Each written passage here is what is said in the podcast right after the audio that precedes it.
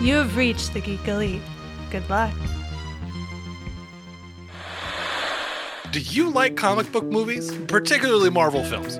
Because if you do, hi, my name's Ian. I hang out with Mitch. We take a journey into mystery every single Wednesday. You can watch us live. You can listen to us later in the car when you're by yourself and you don't want to tell people you listen to podcasts about Marvel movies. That's fine. No judgment. But we're here for you. We watched all the MCU. Now we're going through all the old ones. So buckle in. Mitch is going to take us there. Boom. That's your ad right there.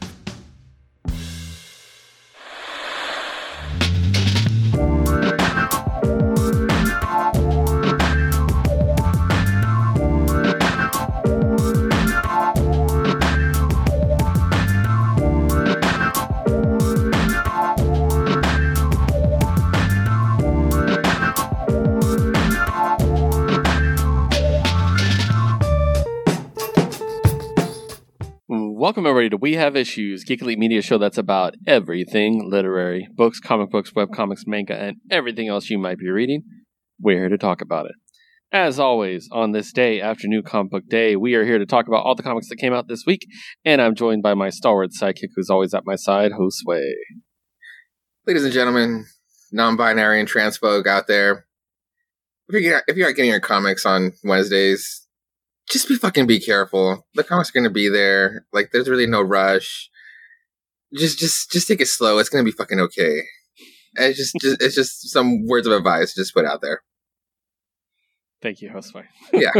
You're welcome. no context, you guys. No, no it. so, um, so yeah, we were reaching out to you guys uh, to talk about all the new comics. We have no comic book news uh, this week, nothing of significance that we need to address at least. So we can go straight into our comics. And boy, am I excited! This is a strange week of comics, Josue. It is.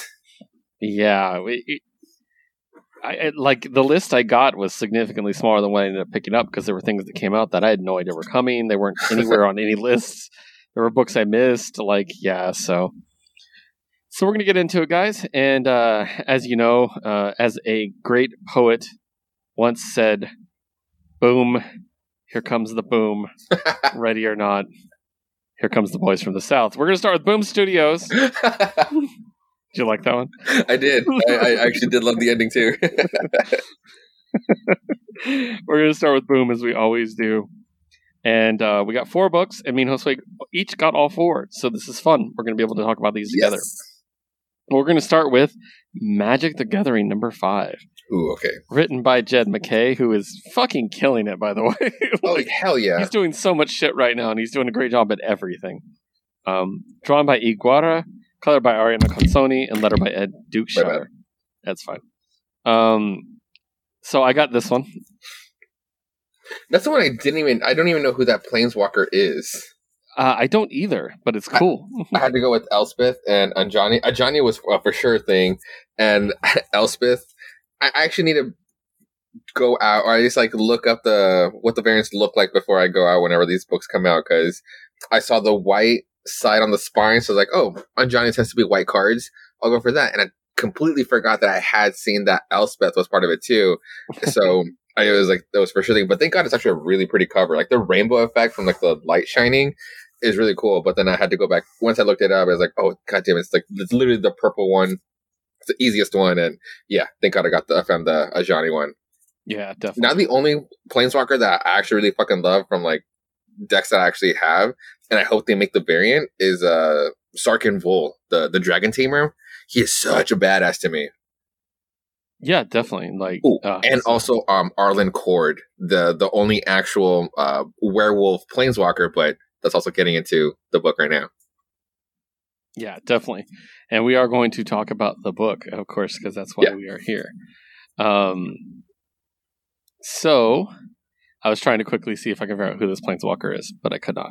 Uh, so, uh, so let's talk about the book.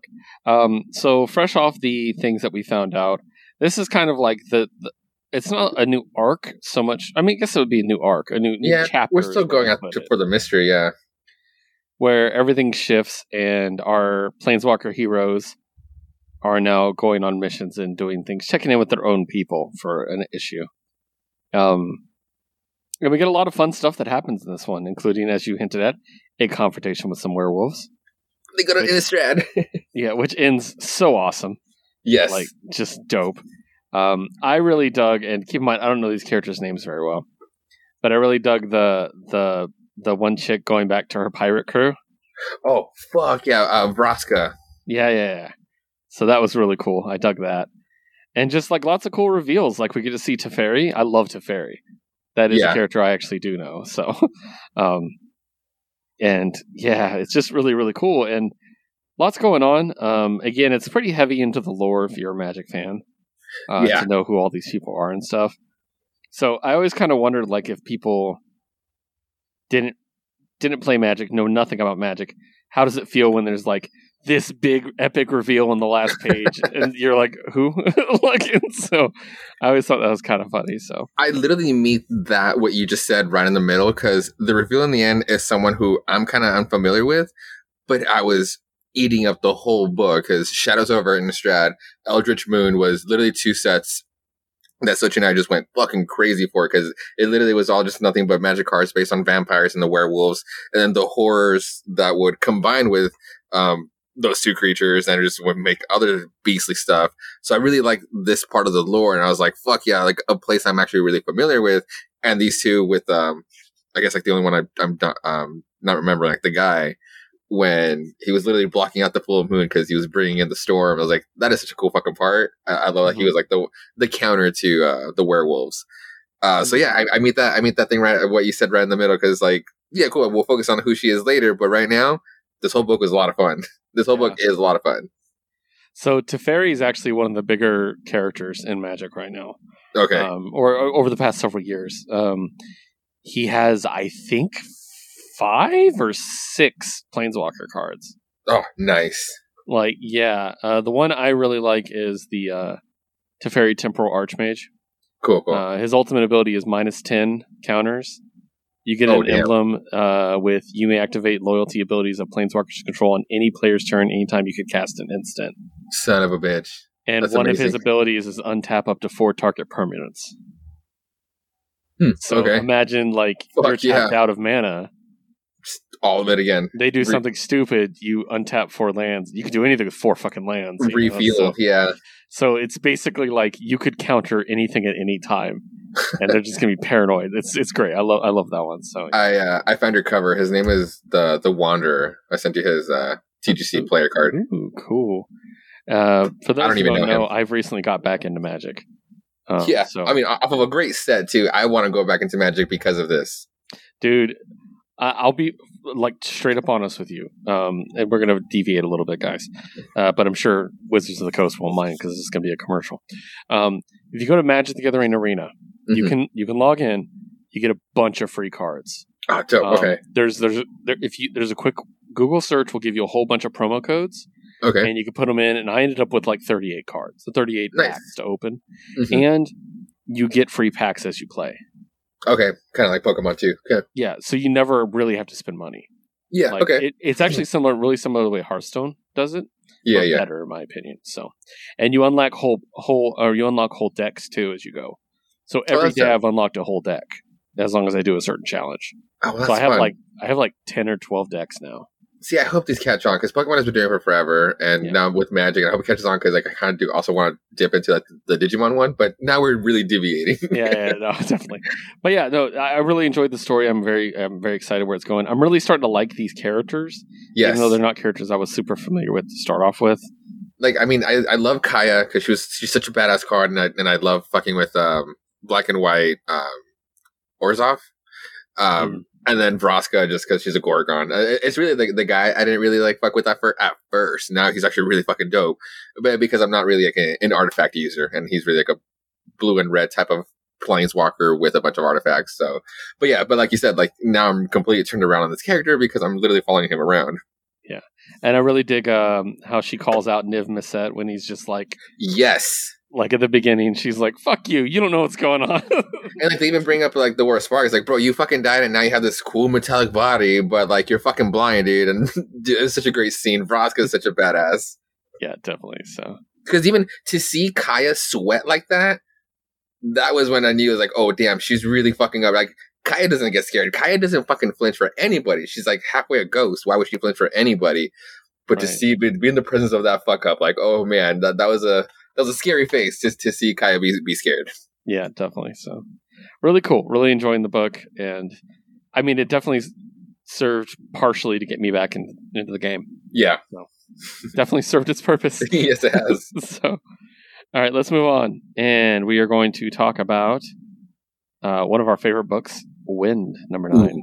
Okay, Uh, creative team written by James Tin- Tynion the fourth, uh, illustrated by Michael Dial- Dialynas, and letter by Ann World. I got this cover. oh, so pretty. I almost got a Virgin cover. Of this one, Yes, I uh, this that was almost gonna be my uh my only choice, but I had to go to like the furthest comic book, one of the furthest comic book shops possible to be like, "Yo, save me one," and be like, "Cool." And it's like I was able to get. I almost didn't get Wynd. Oh man. Everything, Um, everything I would have missed. I probably would have been happier. now that I think about it. it's so yeah. uh, So when we last caught up, um, our characters had made it to the Fairy Kingdom.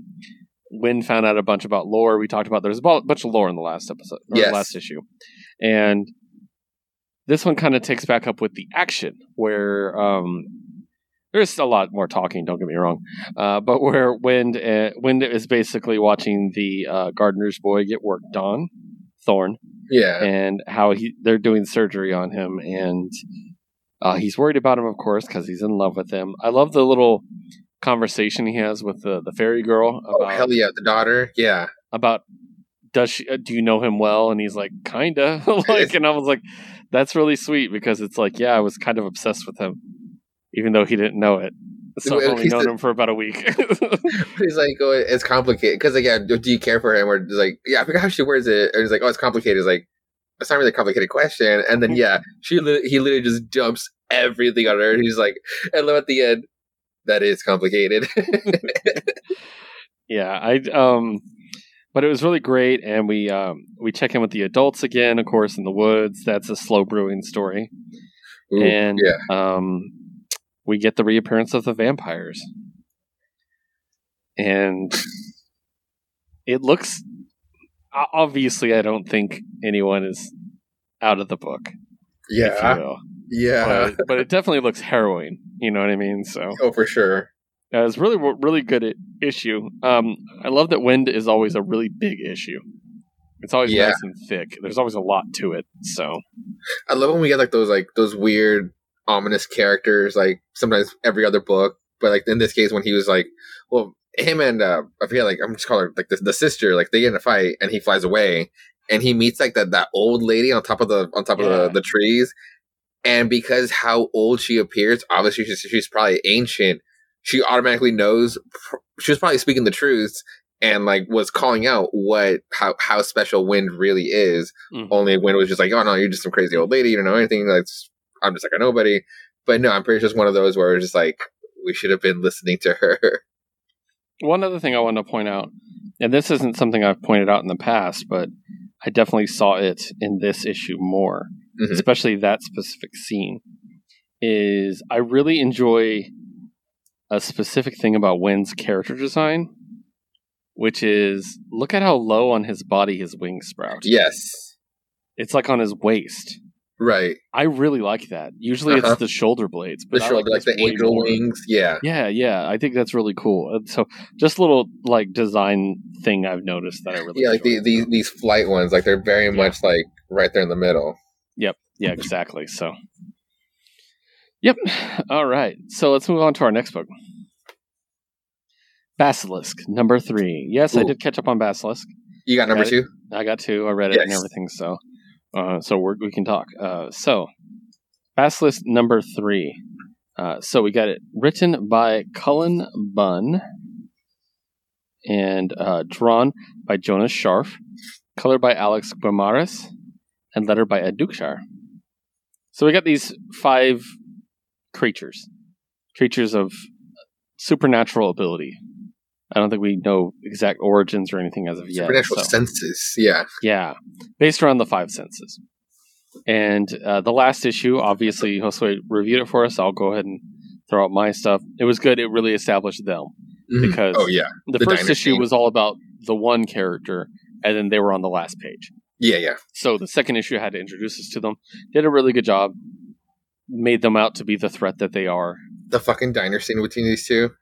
Oh, it's brutal. Absolutely Yeah. brutal. So, um, so issue three, all everybody's coming together for what needs to happen, and the four, I guess, for lack of a better word, evil ones of the group are coming together and slaughter a bunch of people, and it's really interesting to see like the bit where they killed everyone. They said no, they didn't kill everyone. They never kill everyone. Yeah, They always leave one.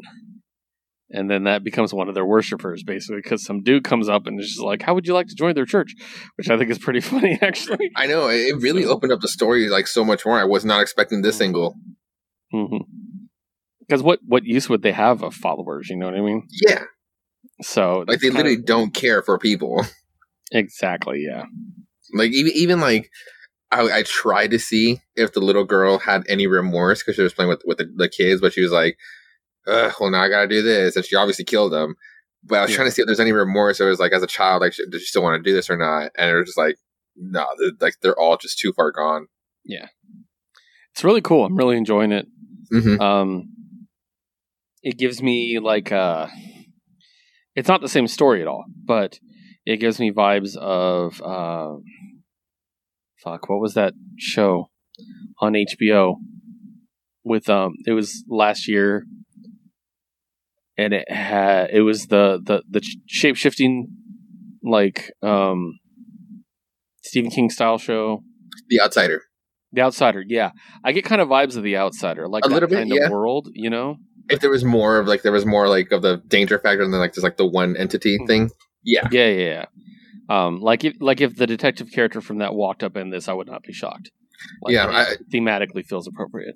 that's what I want to say about this issue too. I like that we finally got at least like that we were able to put in the words or piece together the backstory of like the protagonist or like what's Mm. driving her revenge factor. It's like it's like oh fuck, she just wasn't there, and to just come home to just everybody like that, I'd be like oh fuck, that would mess me up too. Yeah, you get that survivor's guilt, and then you channel it a different way. You know, Mhm. like, uh, yeah, that's that's a killer. So, all right, that brings us to our last boom book. Oh shit, talk about a boom. Written by Tom Taylor, illustrated by Danielle Di Nicuolo, colored by Walter Baiamonte, and lettered by Ed Dukeshire. I'd like to point out that I said Danielle's name right the first time this time, so thank you. yes, That's maybe the first time ever. Um, so Seven Secrets, number eleven.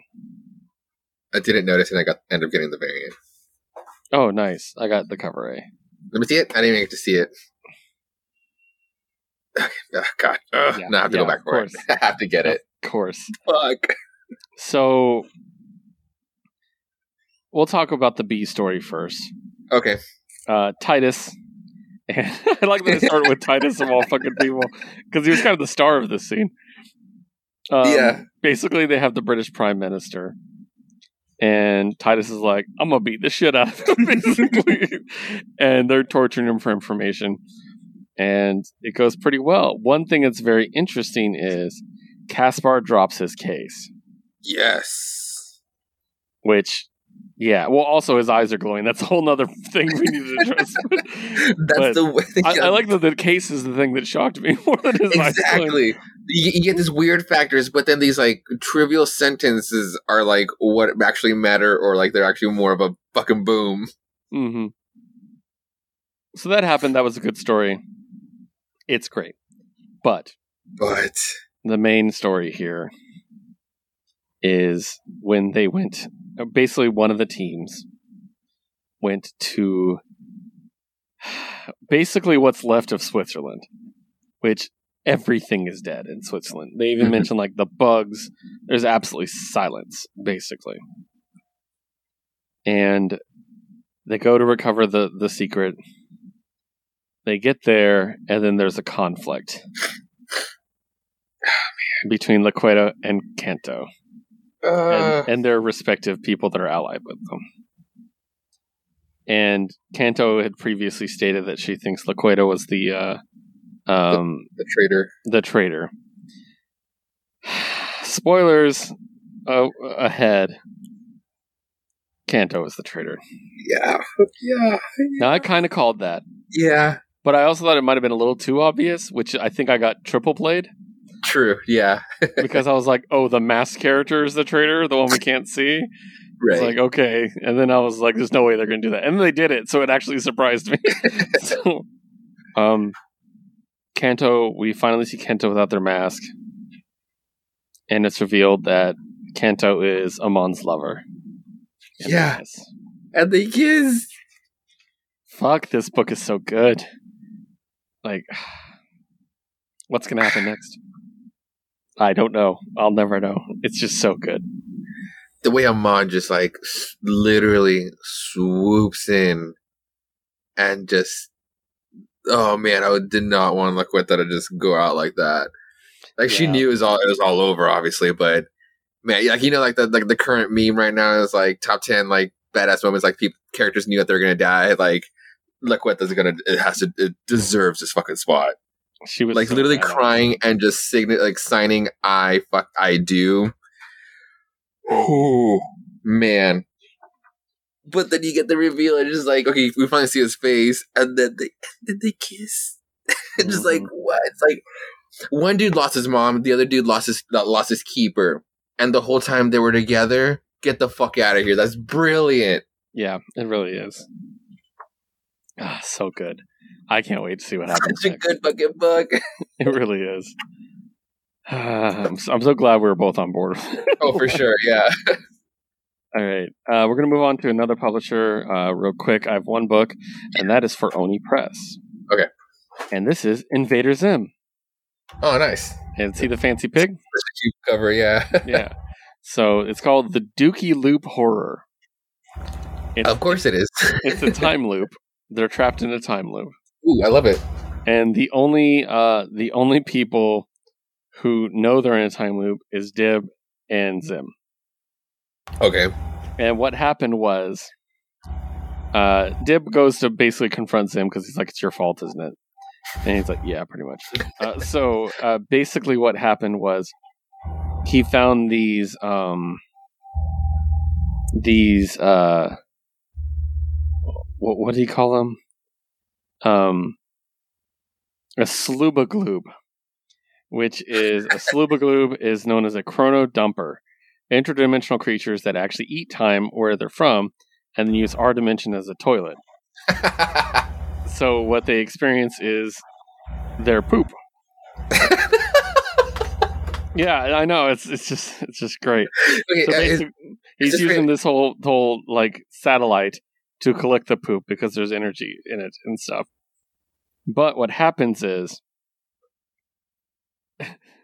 so he's basically explaining everything to Dib, and then he's like, uh, "Well, I've been able to figure out because basically, um, Zim's been aware he's been in a loop way longer than than Dib, okay. and he's like." Well, I've been able to figure it out because in a few seconds, no matter what I do, GIR somehow gets inside the containment chamber. and then it's just GIR in the containment chamber with the poo. And then he's like, and then he says, Aw dang, who's got a fancy pig now? and then Dib says, What does that mean? and they both just stare blankly. And then and then GIR shows up with the, the fancy pig from the cover, of course. just pulls him out of nowhere. And he's like, Oh, because he has a tuxedo, I see now. And and he says, and then he says, Sing me a p- song, pig. And then the pig farts, and then that's when everything resets. Oh god damn it! Think I can't, get past that. they keep trying everything to stop GIR. Everything.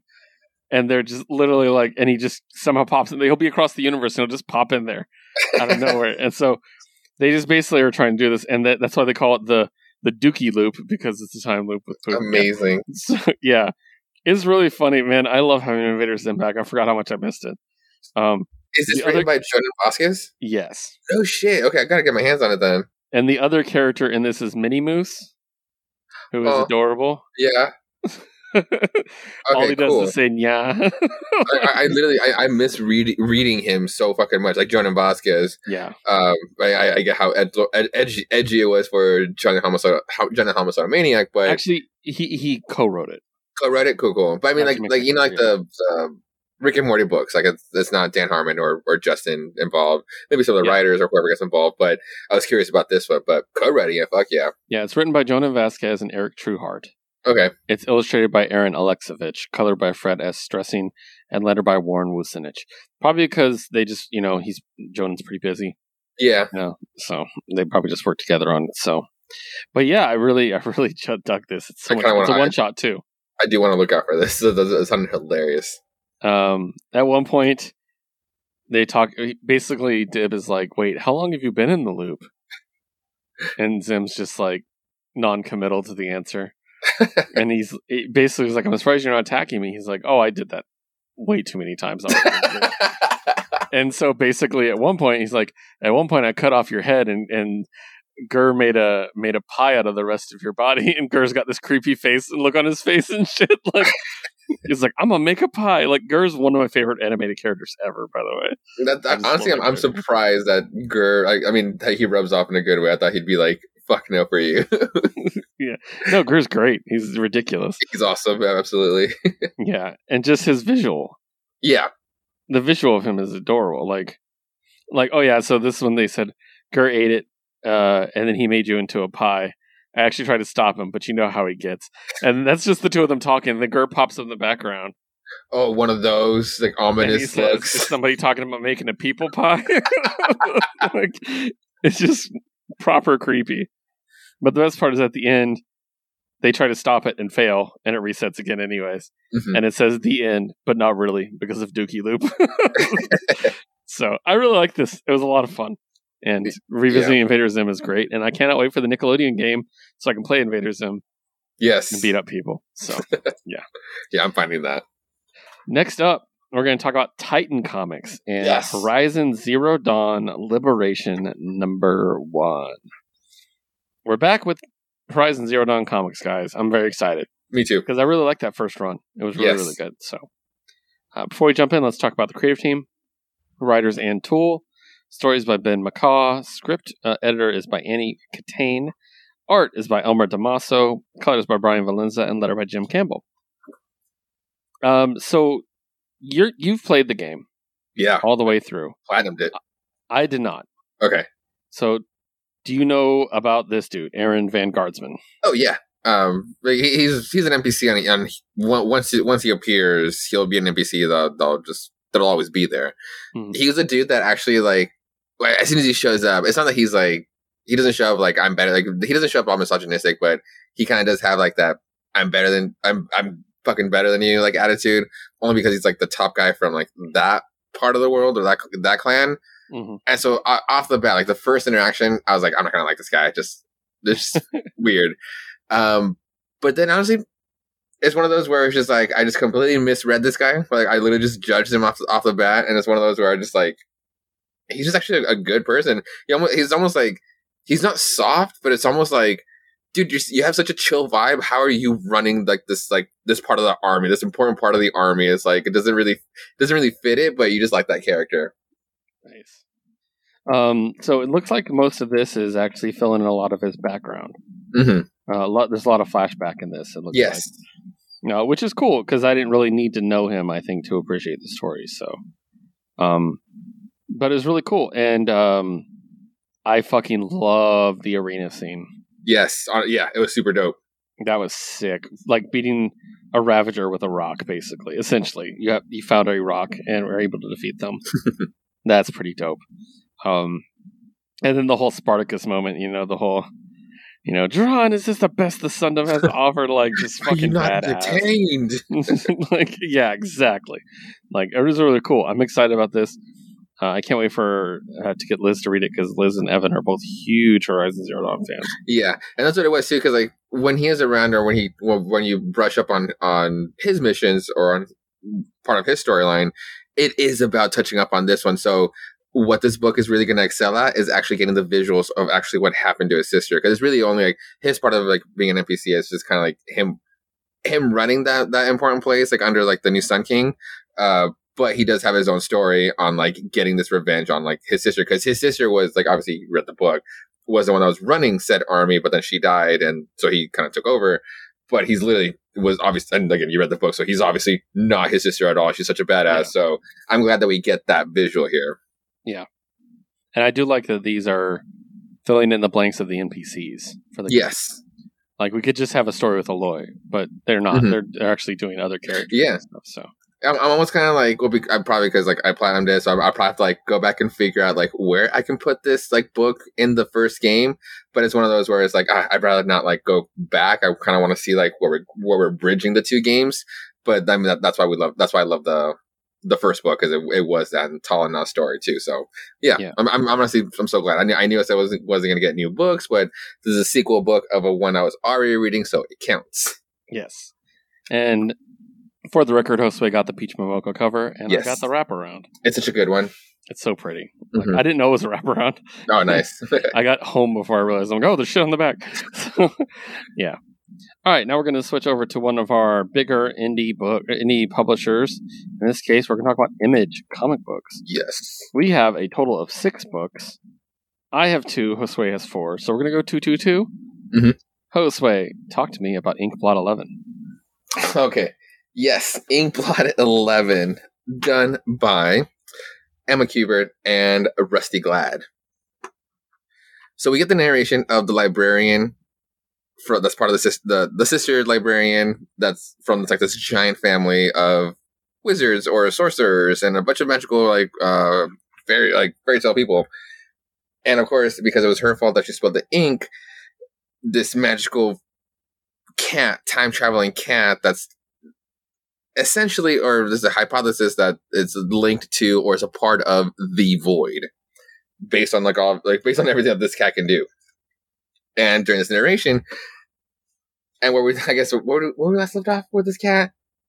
That's right. We touched back on, on other characters that we've seen before, and then she dis- and then the cat disappeared. And now, because based on the narration, that's like a time traveling cat. You see this cat stumbling into some or napping in some in some woods, uh, in some, on some uh, a pine tree, and these mammoths, like these woolly mammoths, are just like duking it out. Wakes up the cat, so you actually get to see the cat be grumpy, which is like a, a face that you don't get to see on this on this cat often. And so this cat tries to or scurries and falls from the tree, falls into on the snow, and a piece of its tail falls off. And because it's like literally in a, a, a part of the embodiment of chaos or the void of the out there, it cuts off, and before it can like get at it, it turns into a, bu- a butterfly, a, a void butterfly, and starts fluttering it away. So now the cat is, and so now we get to see the cat struggling on trying to catch part of itself. So that's cool. We get to see the cat struggle for a little bit on based on its own shenanigans, and probably because it's around, or maybe it's the land, but it literally awakens this giant snow triceratops, this bipedal snow triceratops. No Terratops. it's the snow terror. Thank you. And we cut to the origins of said like fa- like big ass family that are running around doing a bunch of like very important stuff. And it's literally the moments of like of this family just burying their parents who were actually like the magical ones, and they basically die sacrificing themselves, saving the family. So we get to see like the the, the eldest brother, like the one with like the the, the magic staff that like is controller, basically like the leader of the family, and is all powerful. Now we get to see him struggle, or I mean, it's like see like the origins of not just him but everybody. So nobody sees the cat except for one of the one of the family members because Snow Snow Terratops uh, shows up and it starts wreaking havoc. And then they realize, oh shit, the one sibling that saw the cat and went to go chase after it might just die because the Snow Terratops, Snow Terratops tops yeah. saw him and is actually going after him. So the brother, the eldest brother, goes to for the for the save, and again, nobody's seen the fucking cat just being around. And because like there's like a, a cool a cool action sequence, the librarian sister is able to just like rip off a branch, a piece of a branch off from this tree, and throw it at the brother. So it's like at least like he'll have a weapon, and that's what triggers like the stab as he stabs it in like in the middle like of the monster's chest this all this red magic starts like coming out of it and it literally captures it on the staff creating the said staff that has made him powerful after all this time and and, and is now harnessing that back to the cat which is again nowhere to be around is able to pounce on the on the butterfly eat its eat, eat part of itself so that the, the tail can grow back to where it was and and that's Inkblot. and so we got at least we get part of the uh, more of the backstory and like guess like the beginnings. It only took eleven issues. nice. All right, let's go on to the Good Asian Four. Whew. Talking about them heavy ones. Um, yeah, the Good Asian. Oh, let me go to the back. It's always in the back. Uh, this one by Pornsak Pichetshote, uh. Uh, artist is Alexandre Tefenkgi, and colorist is Lee Loughridge, and letter slash designer is Jeff Powell. Man, I swear to God, Edison Hark, like this, this is gonna be one of those like n- noir books that are just gonna be like dark as fuck. Like Yeah. it's one of those where it's like, yeah, the detective that you obviously root for, then you change your mind where you just you want to root for him because he's the cop trying to solve this mystery, and there's obviously other bad guys out there.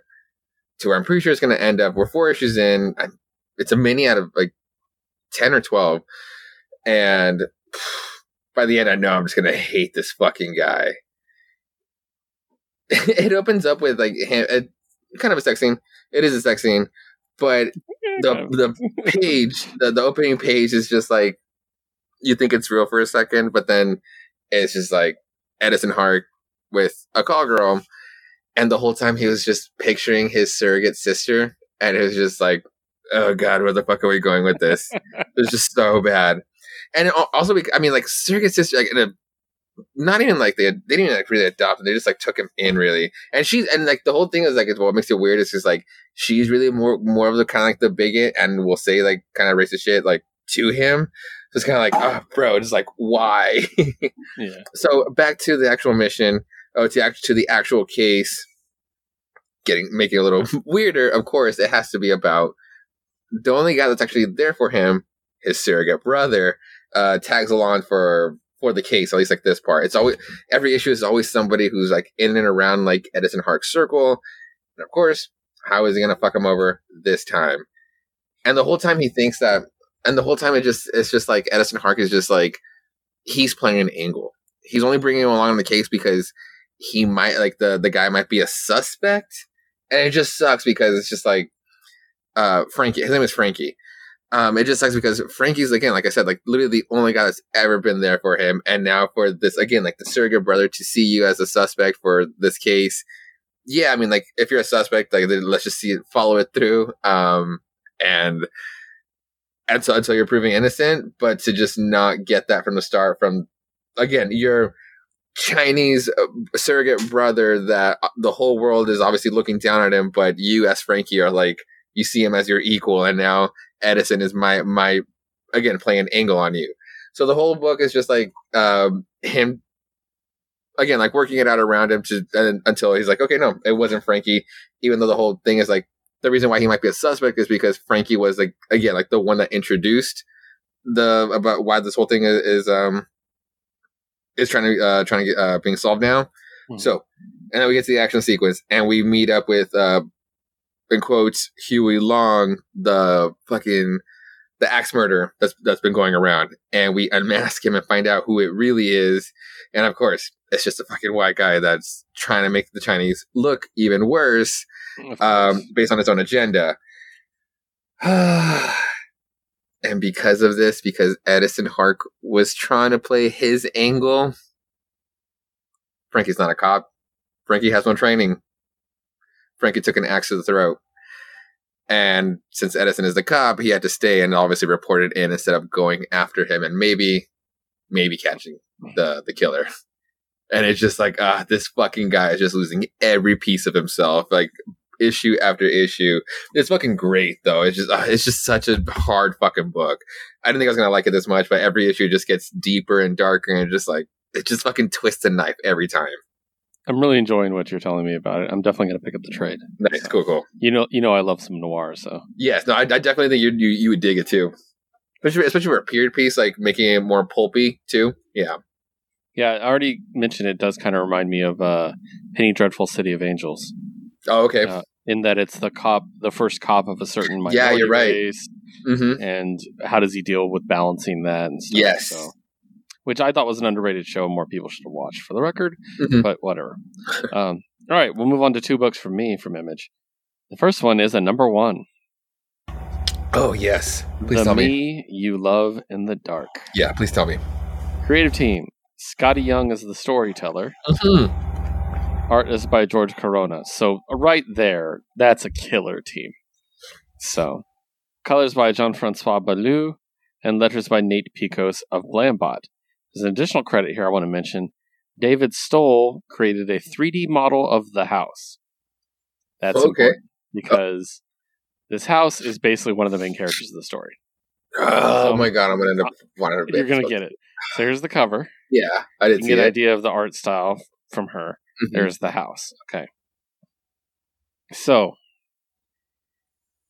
she's moving into this house. She's renting it. And basically, um, who you find out is, I believe, her agent is like, you know, this place is haunted, right? Why are you Why are you renting this place? She's like, thank you, thank you. I know, I know. She's like, haunted or not, it's exactly what I'm looking for. So here's a big two page spread with the house and her. Okay. And what you find out is that she is an artist and she's trying to get inspiration to draw. And throughout the rest of this issue, in this really awesome visual storytelling, um, she's basically does the same thing pretty much every day. She pours herself a glass of wine, she puts on a record, she sits down and tries to draw. And she's not getting inspired. Mhm. And she's talking to herself the entire time. But she's talking to the house, is what she She's, hey, ghost, if you're real, then I appreciate some help unpacking, or maybe just hang a picture or two, make yourself useful. You know, she's like, Yeah. ah. So she just can't draw. She cannot be inspired, and she keeps going like maybe tomorrow or maybe next time. You know, stuff like that. And then the next time she's sitting there, she's talking to the ghost again. She's like, you know, you could at least start the record and pour my wine for me. If you're not going to do that, at least give me some inspiration or something. What good is a haunted house if it doesn't give you any quality haunting? and she's doing this for weeks and weeks and weeks.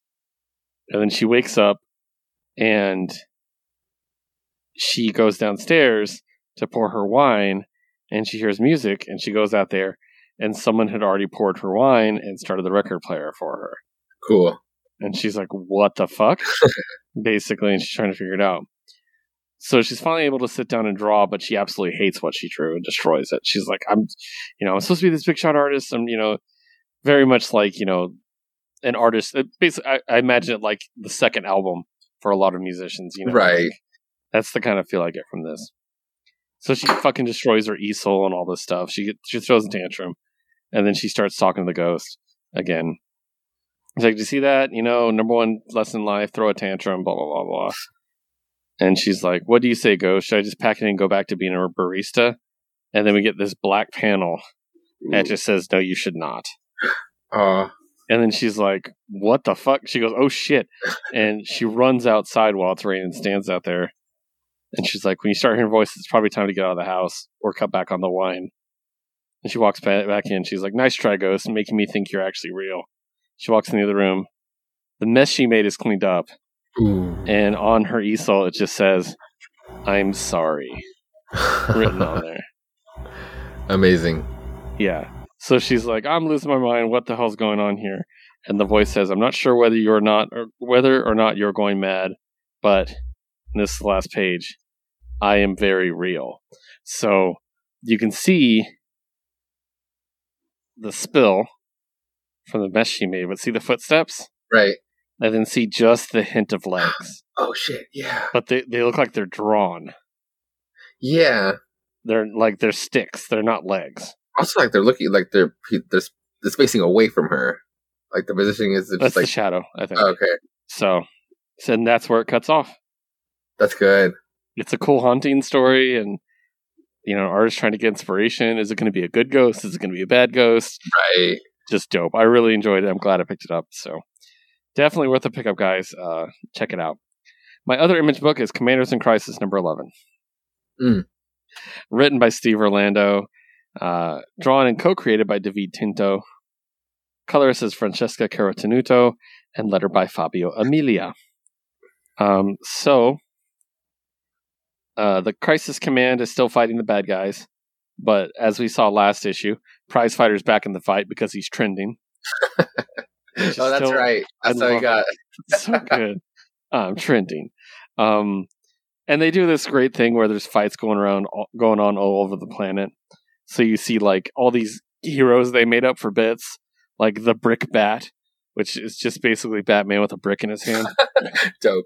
and uh, there's there's a duo called Dusk and Dawn, which I kind of want a book for. Hmm. They look kind of cool. Um, there's Ajax, last son of, of planet Olympus, like just all kinds of little bit things like that. They're fighting the minions, but Crisis Command is taking out the big bosses. They end up doing so, and all these heroes are coming together. And one of the Crisis Command, her ability is she can change reality, but she has to make up a new word to do so. And so she ha- but it has to be like a logical word for what she needs it to do. Yeah. So we get this awesome full page, and you can see there's word a word going around the planet. We never see the full word because it's too long, Okay. but basically everybody is suddenly mentally linked into a giant hive mind. Everybody on the planet, and she's like, "Welcome. I thought we should all talk, and I do mean everyone. For the next 24 hours, we are all here." So they're basically all together to talk it out. Basically, Damn. It's really cool. like, and just that's kind of where it's left off, and it's just like this can be basically we all have to work together. This can be the ending or new beginning. Basically, it's up to you, and then that leads us into issue 12. Really cool stuff. I love this book. Nice. It's got like almost a Tim Seeley sense of humor sometimes, Mhm. which makes me laugh. But it's but it's also like not anything I could see Tim ever doing. You know what I Oh, mean? okay. So, Yeah. yeah. So really, really good. I really enjoy it. So tell me about Stillwater Nine. Whew, Stillwater number nine. Chip Zdarsky with writing it. Uh, Ramon K. Perez with the drawing. Uh, uh, with uh, the artist and Mike Spicer does the colors. That's right. And Rus Wooton uh, doing the lettering. So last issue we took a break and we figured out kind of like how the sheriff how she got in, into the town and now we actually come back to where we actually left off and it was with um the guy the the the, the, the main character that came back to Stillwater discovered that Right. now he's part of the town, son of one of the a, a member, why, why he's related to being here. And where we last left off with him is that he was rescued by one of the kids, particularly for at first, uh, the guy that wanted that would be the sheriff, the guy that brought the uh, his marine militia or his little militia over to take over the town now, and he's really fucking up there. We'll get to him in a second.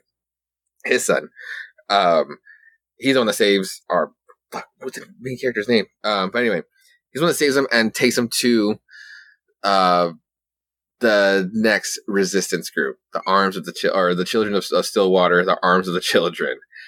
Um, and yeah, it's every kid that has wanted to grow up and hasn't, because again, the everybody's immortal, but it's more like time is frozen and they can't grow up.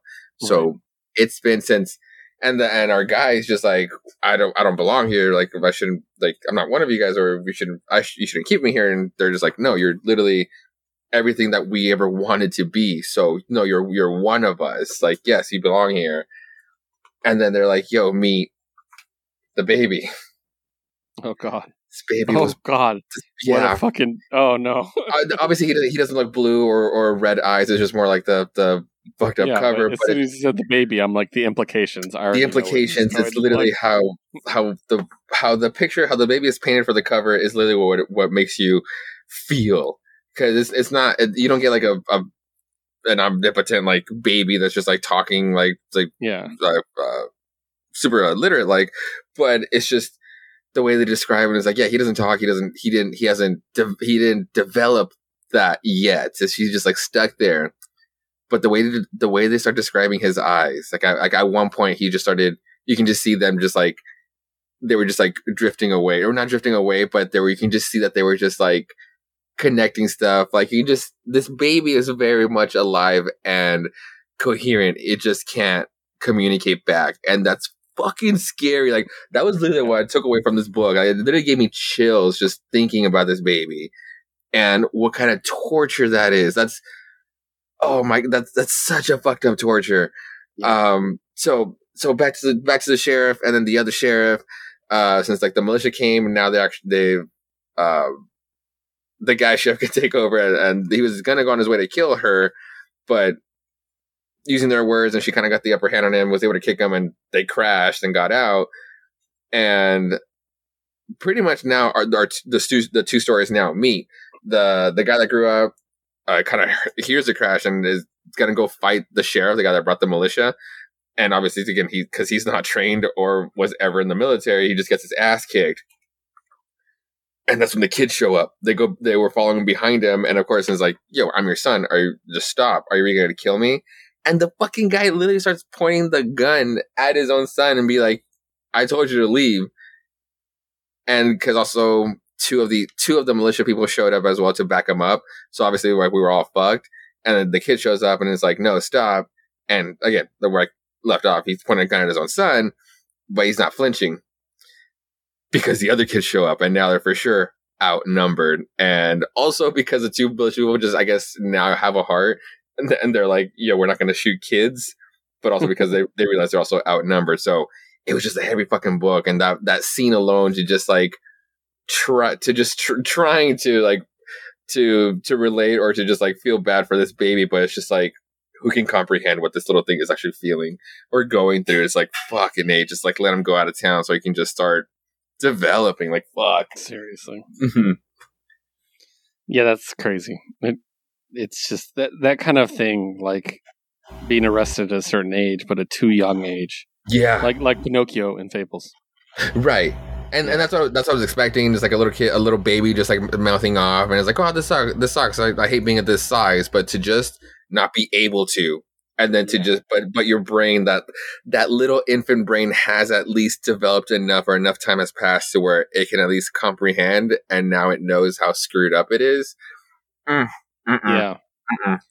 There was um in the R.A. Salvatore novels. Long story short, there was a point where a bunch of characters were brought, back to life. They were reborn in new bodies, Uh-huh. but they were babies. But they maintained all of their intelligence and all of their memories from their previous life, Oh even as babies. So, like, one of them was just like the indignity of having to breastfeed and stuff again, Oh okay, and knowing yeah. he has to do it and just fucking hated it. I was like, "Fuck!" Like that's really intense. So yeah, that's just crazy. Because yeah, that baby's body didn't develop. It's still eating. It's not eating solid foods. Hmm You know, it's probably been eating formula forever. That's fucking crazy. Like, ugh, yeah. All right, and last image book, Skybound X Five. Skybound X5, the only reason why I was getting these anthology books is because, of course, Robert, Robert Kirkman, the bastard that he is, is still milking Walking Dead for everything that it can cash out. So, out of these we, five, we anth- mean bastard in the most positive way, for the record. Yeah, sure. Yeah, I do. so, out of these, out of all these five books, of course, there was one running story, and it was Rick Grimes, 2000. So I, I had to see it through because, like, I mean, there, there's short stories, and uh, at one point it was going to end. And also, like with with this set of books, I won't get every single issue unless it's like a Skybound book that I am also reading. Like literally, like Mhm. I wouldn't have gotten number three because it's also touching on Murder Falcon and Science Dog. Number four has Excellence, Sea Serpent's Heir, and Redneck. And then the fifth one has Psychics of Trigger Keaton. So you can probably get like a little kick, a little extra bit from this one. Ooh. And then Code and Gasolina. So I literally wouldn't get these three issues if it wasn't for the fucking Rick Grimes story. Yeah. And this Rick Grimes story, in the end, I was like, you know what? Fuck it. In the end, I'm, I'm glad that, that I got it. Only because so I can actually put to rest this goddamn fucking series. And in the end, I got Walking Dead for 198 issues. I guess, no, you know 199, which makes it fucking worse that we didn't get a full on 200th issue. because, at least in my head canon, this Skybound Rick Grimes 2000 book is the actual, not only explanation, but the actual sequel and conclusion to the whole fucking thing.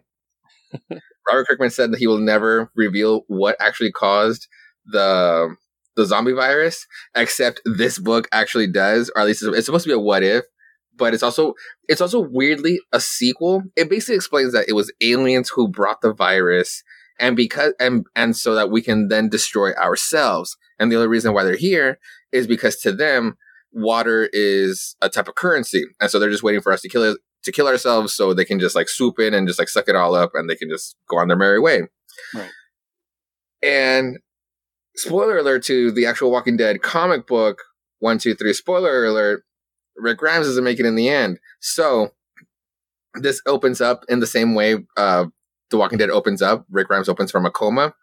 Only we find out that the aliens were actually as in the main continuity as characters were dying off, instead of them going, I mean, some of them did turn into zombies, but the ones that we didn't really get to see what happened to them, just they just died. Um, the zombies were literally collecting the bo- as the bodies as they were dropping and then resurrecting them for their own purposes for this story now. And it just becomes so fucking crazy. So it's like we get our explanation, we get our sequel. I guess fuck it, this will be the ending. And the only reason why I want to make it like true head canon is because we had that um um that one shot that Brian K. Vaughan wrote. What was it called? The Alien. Oh, Only it was yeah. about it was about the American that was stuck Yeah, on in France. one. in France, yeah. So obviously it was about that kind of alien, but still the title alone, and then we get this weird thing that was the explanation was aliens. Fuck it, I'll take it, and I can finally put the series to bed, and I can little to not talk about it as much. um, and and the reason why it did get cool at the end. Because Negan shows up and it gets it gets super fucking Star Wars. Negan Negan's Lucille is split in half, so he's double wielding it. Except that he's been working for the not the whole time like ever since like he got basically for the story he started working for the aliens and lucille became he combines them and that's how he kind of has some sort of control for the zombies for the aliens. And when he combines them oh the fucking whisperers show up at the last fucking second like alpha and beta. And then because there's not much story to tell left uh, in this case they're they're actually together. And as soon as they kiss all of the zombies morph into just this one giant zombie monster. God, I actually kind of wanted this in the main continuity. uh, but yeah, so they fight. makes They fight. think of Wreck It Ralph too. kind of. Liz, when we watched that, Liz was like, "Do you think one of the Wreck It Ralphs is his dick?" And I'm like, "God damn it!" oh god, that's so true.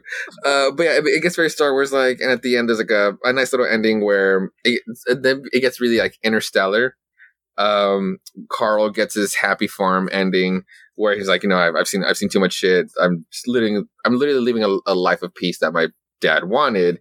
Meanwhile, Rick Grimes is basically um, Matthew McConaughey just still goes out and does whatever he wants because the fight's not over. Um, but yeah, it was just bonkers. It was stupid, and it just God, Walking Dead is just forever over now. I hope, like, please, in Skybound X, Robert Kirkman, just tell other stories, please. Well, it's like Bo Burnham said. I'll stop beating this dead horse when it stops spitting out money. So, I mean, it, it was cool to see like Walking Dead characters in this sense in color. I do not like the current Walking Dead Deluxe being a re-release, just but now in color. Uh, because this one is actually drawn by Ryan Ottley, so you, you you do get the Invincible team up, but them doing Walking Dead instead. Um, so yeah, that was the only kind of thing that was also gripping me with. Gotcha. Oh, and then uh, sorry, and then Skybound two, there was uh, in Skybound X number two. Um, this one, this one did have another reason to get it because it did have a Stillwater story, and this one was basically was about the the sheriff's son that I was talking about earlier, and his interaction with his grandfather, and it was a really a really good story about like letting go, in a sense, because like the the grandpa is just like really fucking just like he's just not happy. Reason being is because the grandmother, like or his wife, was one of those that was just like, I fucking hate this life, and she chose to escape or to leave. Who knows if they got to her and put her to rest instead? Um, but he he thinks about that. Obviously, he knows that, and obviously he starts bickering with the grandson, and the grandson the whole time is because he has a cat. And now, ever since this uh, has happened in Stillwater, there has been no animals around. Like they they even felt the weirdness, and they either left or they kind of took or they pushed them away. But this one cat like really like this bo- really likes this boy, but he keeps escaping and like comes back just for the boy. So there's a really good moment of like him of the boy taking the cat to the edge and just letting it go because he knows that he wants to leave and not necessarily stay with the weirdness. And the grandpa actually kind of follows him out to the woods and the, he witnesses and they, they have a moment at the end. So it's kind of cool because like they did say that this would actually introduce a character, it being the grandpa, and I guess he's actually might play an important part later in the main line. So, so yeah, these, these stories are like little extras, but they might serve some purpose for the main for the main run, which is why, in case, in case you might want to get the fifth one for the sidekicks, uh, Jared Nice. I mean, I might. Um, Or just skim it through because they're literally like they're- not long stories. Just skim it through at the shop. yeah. So, all right. Uh, that ends off our image run. Uh, it's quite a few image books. We're gonna move on to Vault. Um, so Vault, in this case, we have two books. We each got one. I was unable to secure Engineward number 11. I didn't realize it came out this week. It wasn't on my list and it wasn't on the wall. So, Josue, tell me about Engineward 11. Feel free to spoil, unless it's something gigantic. Well, I mean, it's I mean, fir- first and foremost, written by George Mann, Hmm. art by Joe, Joe Eisma, colored by Michael Garland, lettered by Hassan Otsmane uh, Olau. I I mean, it's almost like a can't, right? Because this is uh, issue eleven, and we're kind of speculating that it might end at twelve based on the zodiacs. Because yeah, it, it's very much like you we do get to see like the the revolution like happen with like the both par- both parties meeting, and then shit really not going well for uh the Zodiac that's kind of running it. And oh yeah, no for sure. Uh, the preview for the the cover the preview for the cover for the next issue, and at the bottom, final issue. And then there was just this wording at the end that I'm just like, Mm-mm, I don't want this. Like, I mean, like I, I love this book, but I almost like I don't want to get the last issue, so I don't have to end it. You know. And again, like I can't, I can't really go on spoilers because this is the, the penultimate issues to the series. But Gotcha. I will show you that it was promised to be Toros. Yes. Yeah, and it is a good one. It has a good red cover. Yeah, that's pretty great. So I'm excited. I'm gonna have to pick it up over the weekend. So Cool. All right, that brings me to my vault book, which is Heavy number seven. So I got this cover. I just really like the red background with the the white sketchy. Oh yeah, it is. So I tend to get this whenever this variant cover is available. So this book is such a trip. Ugh. Written by Max Bemis, drawn by Eric Donovan, colored by Chris Peter, letter by Taylor Esposito. So this is the one with the people who died and now they travel to alternate realities and try to fix problems. They're called heavies. And they're basically cops, but they're more assassins really. And the main character, so just to give it because to go over this, I kind of have to refresh you with the characters. You have Bill. Bill's the main character. Uh, he's he's a good dude. He has a wife named Sharon, and they're killed. Uh, on they're killed by a guy who is her ex boyfriend, who is Mhm. also in the mob. His name is Slim. Bill is told that Sharon went to heaven, so he's got to work as a heavy to earn his way into heaven. So he's working his way into heaven, and he ends up getting a new partner, and it's Slim, and it's the version of Slim that killed killed him. Yeah. So he hates him, but the rules are basically you can't attack, you can't hurt your partner. So he has to work with him in order to make it to heaven one day. And as they work together, even though Slim is pretty terrible, he starts to kind of like Slim a little bit. They start to get along and they're on the same page and stuff. Just Slim is willing to do the horrible things that he doesn't, basically. Yeah. And then they get a new partner, which is Sharon, his wife, but not from Bill's reality, from another reality hmm where she had a lot of problems and she got into drugs. And in this world, she ended up with Slim the entire time. So it's like this hardcore version of Sharon. And the two of them are just fucking her and Slim constantly. and Bill has to deal with the fact that an alternate version of his wife is banging this dude that killed them in his world. And so that's kind of the setup for this. One thing we see, so there's this um the area where they're where they're at is called the wait. And it's a big vast open area. And their boss reveals that the wait is actually a chick, is the way she put it. And they're like looking at a hole, and you realize the hole is the vagina of existence. No shit. And the boss proceeds to. You can guess what that is. Oh my god. This book, yeah, I'm not even going to repeat it out loud because it's fucking hilarious, but it's a little disgusting. Holy shit. So that's how she communes with everything, basically. Uh, meanwhile, Bill and Slim are sent on a mission. So, oh, and there's also a tease at the beginning where one of them held Jesus as he died in one of the worlds, which I thought was pretty funny.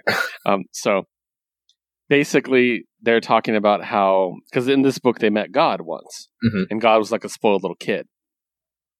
And they're like, we're, we weren't told the real versions of the stories. You know, th- there's more to it than we we were told. And they reveal that um, that when Lucifer in this one, they reveal that Lucifer when he um, when he betrayed God, he was you know basically like you know, he, he was cast down as we know and stuff. And he's like, "Oh yeah, they're in hell," and he's like, "No, whatever." Like, he's like, "There's no such thing as hell." Basically, like these. Why would God allow them to keep power? That's just something you know. True. That's a yeah. lie, basically.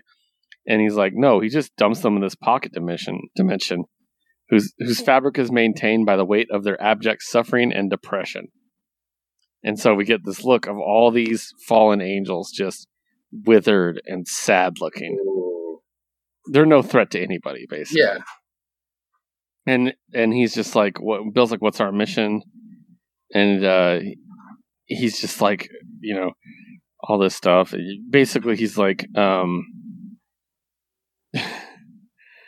basically he's talking about how bill's too nice and everything and slim is like and i'm truly not trying to be a dick here but that's why sharon sleeps in my bed now basically it's like she's like the most reliable thing in this fucked up world is that cold will always find you and then he's like, "I have a I have a job to do, basically." And uh, we get a confrontation with Bill and somebody else while he's doing the job. Slim comes out, and Slim's like, "All right, job's done." And Bill's like, "Well, that was quick." He goes, uh, "You want to tell me what our mission was?" He goes, "Oh, you're just backup. Someone has to make passionate love to Satan every century or so to keep him pacified." Oh my god. God damn it. Yeah, so Slim is like this awesome pansexual character that I fucking love. And so basically he's like, listen, let's talk. He puts his hand on his shoulder. He's like, look, I'm looking out for you. That's why I brought you here, to show you I care. And then he kisses Bill. Oh my god. And then he says, I'll be frank, my dog. I think we should be together. You, me, and Sharon. Think about how many issues that would resolve for you. I doubt she'd argue against it. She's she has overtly fallen in love with you. Who needs to fucking climb when we can create our own heaven? And then Bill's like, you know, I know you pretty well at this point, but fuck you, basically. Like, you're like, I don't want this. He's like, uh, this proves ex- I know exactly what you think of me. That I'm some repressed homophobe who secretly just wants to cleanse your balls of my face. He's like, get your fucking shit together. And storms off, basically. And then later that night, Bill and Sharon end up having sex. They they meet and have sex. Okay. And Slim is off visiting God. So this is God. Like a spoiled little shit, Yeah. basically. Slim shows up and it's just like you find out he's been working for God the entire time. And I love this book because it's so sacrilegious. He punches God in the face and takes his crown. Oh shit. And that's how the book ends. So so cool. I Oh, love this man. fucking book, dude. That's, that's the good one, yeah. it really pushes the envelope in ways that I just love. So, uh, but high recommend, highly, highly, highly recommend. Uh, it's one of the few books I'll go page by page for and like to describe because it's just so ridiculous. All right, let's shift gears. Josue, talk to me about Aftershock and Out of Body Three. Oh shit, cool, cool. This one, Out of Body, uh, by Peter Milligan. Uh, artist is Inaki Miranda, colors is Eva de la Cruz, and letter by Sal Cipriano. Ooh, um, so our boy, our yeah, our psychologist here, is stuck in the astral, yeah, in the astral plane. He got jumped, got put in a in a coma, and now is stuck, yeah, in his astral form. And the bad guys, one of like the main bad guy, potentially maybe being, uh, fucking the portrait of what was his name? The portrait of Dorian Gray. Dorian Gray. It might be Dorian Gray, uh, just because like there was a portrait that was alluded to, and he just looks hella decayed and might need some life force, like some about to cross over life force, so he can probably like be young again. And he has a little lackey that is just really fucking creepy, has his own like fucked up issues, and it's just a total incel, and it's just again very fucking creepy. But anyway, our um our the, the guy that's stuck in the astral plane he's just like really fucked because where we're left where we left off last time is that we find out that because insurance and stuff and america they want to pull the plug on him and instead of just helping him out and he only has a week to try and figure it out in his astral form in his projected self to try and figure out who killed him and see if he can uh, get back in his body uh, thank God he has some help. There's a, a psychic who's like pretty good at like projecting herself and like kind of walking him through, or at least like doing her best to help him out. Um, and then we get the other side story that's that's happening right now, or at least like that connects like with this one, like the heart of the story is that, like I said, he was a, he's a psychologist, and he's not there for one of his one of his patients, one of his patients that's really struggling, and ends up walking into a, a subway rail, and it sucks because like then they end up meeting in this like a- a- afterlife and and this crossing over uh, part, and he just has a moment where he's just like, oh man, like it sucks because like the guy thinks that he did it, like the doctor didn't care for him, why he wasn't answering, not understanding why he wasn't answering. But again, it sucks for his doctor that he's like in this predicament where he really would have been there for his patient. So at least like he's able to help him out, but uh he tries to help him out. But again, coming back to the bad guys who are collecting dying souls, they're able to trap um the the the, the patient and fuck who knows what's going to happen to him now because again i mean he doesn't have a body to go back to so it's cool I, I, I do i haven't i've never read a story that has that has actually dealt with just about astral projection or at least like out of body experiences Yeah. and this book just actually does look really cool just like going like weaving in and around like this phenomenon so it's, it's a solid book Nice. All right, shifting to another publisher. We're going to quick fire a couple of publishers here. Dark Horse Comics, Jenny Zero number four. Jenny Zero number four, uh, written by Brockton Brockton McKinney and Dave Dwonch, illustrated by Magenta King. Uh, color uh, color artist is by Dom D A M Dam, or and lettering lettering is also done by Dave Dwonch. So to finish, I guess part one because it's for an ending, it's it gave us a lot more where it's just like it's not going to stop here. I also got a reply from Dave Dwonch that this was actually supposed to be a five issue mini, but it started getting too big and they had to almost like wrap it up here. That being said, I, I they I guess like they will be continuing it because it doesn't really have like an ad like other books do, where it's like if it ends, like come back to Mhm. this next one. It just has like a really open en- and a really open ending. So hopefully they do they can come back to it because yeah, Jen, Jenny Zero just started, so she's able to click with her powers. She had her mentor in the last issue, and now the government is here to collect. By collect, they mean her, so they can do her, so she can do their bidding because she's a kaiju, uh, at least like half a kaiju. so she's hella fighting. Uh, she she's fighting like I guess literally the government, and it's really dope because she just doesn't just doesn't give two fucks. We find out the government has been working on their own mech, so she literally just like she's like she has that fight with like a, a mech, and it gets to a point where she's struggling, and I shit you not, Dean Martin shows up and saves the day. Dean Martin being uh the original uh kaiju uh, hero, it's it's his dog. His dog is his, his dog is named Dean Martin. What we Okay. find what we find Awesome. out though is Um, is that this regular like regular looking hound dog can also gigantify into a kaiju, and now it's a two on one fight, and he's he's able to help out. It, it was awesome. It, it, it was fucking great. Um. So yeah. So basically, yeah, we we we get that ending. Like she saves the day, but it also ends up being where like she now does have to maybe start working for this organization, this government, because they use leverage against her. So we do get this weird open ending, and it's just like I can't. I mean, I, I'm, I'm I want to come back because I was. It was one of those books I was trying it out to see where it went. Like the first issue wasn't that wasn't didn't really wow me, but every every issue coming after that just kept getting better and better. It's like the way it would open the world. Like Jenny Zero, she's kind of a badass in her own way. I just I just love how she just how she just is. So yeah, it's just it should not end just here. Gotcha. Nice. And moving on to our final quickfire uh, independent publisher, we're going to talk about Behemoth Comics and MFKZ2. Josue, tell me about it. Motherfucker is created by uh Guillaume Run Renard. Uh, so yeah, this is just basically an, an adaptation. I'm again, I'm really happy that Run was was replied to me on my tweet when I when I uh, tweeted about this book.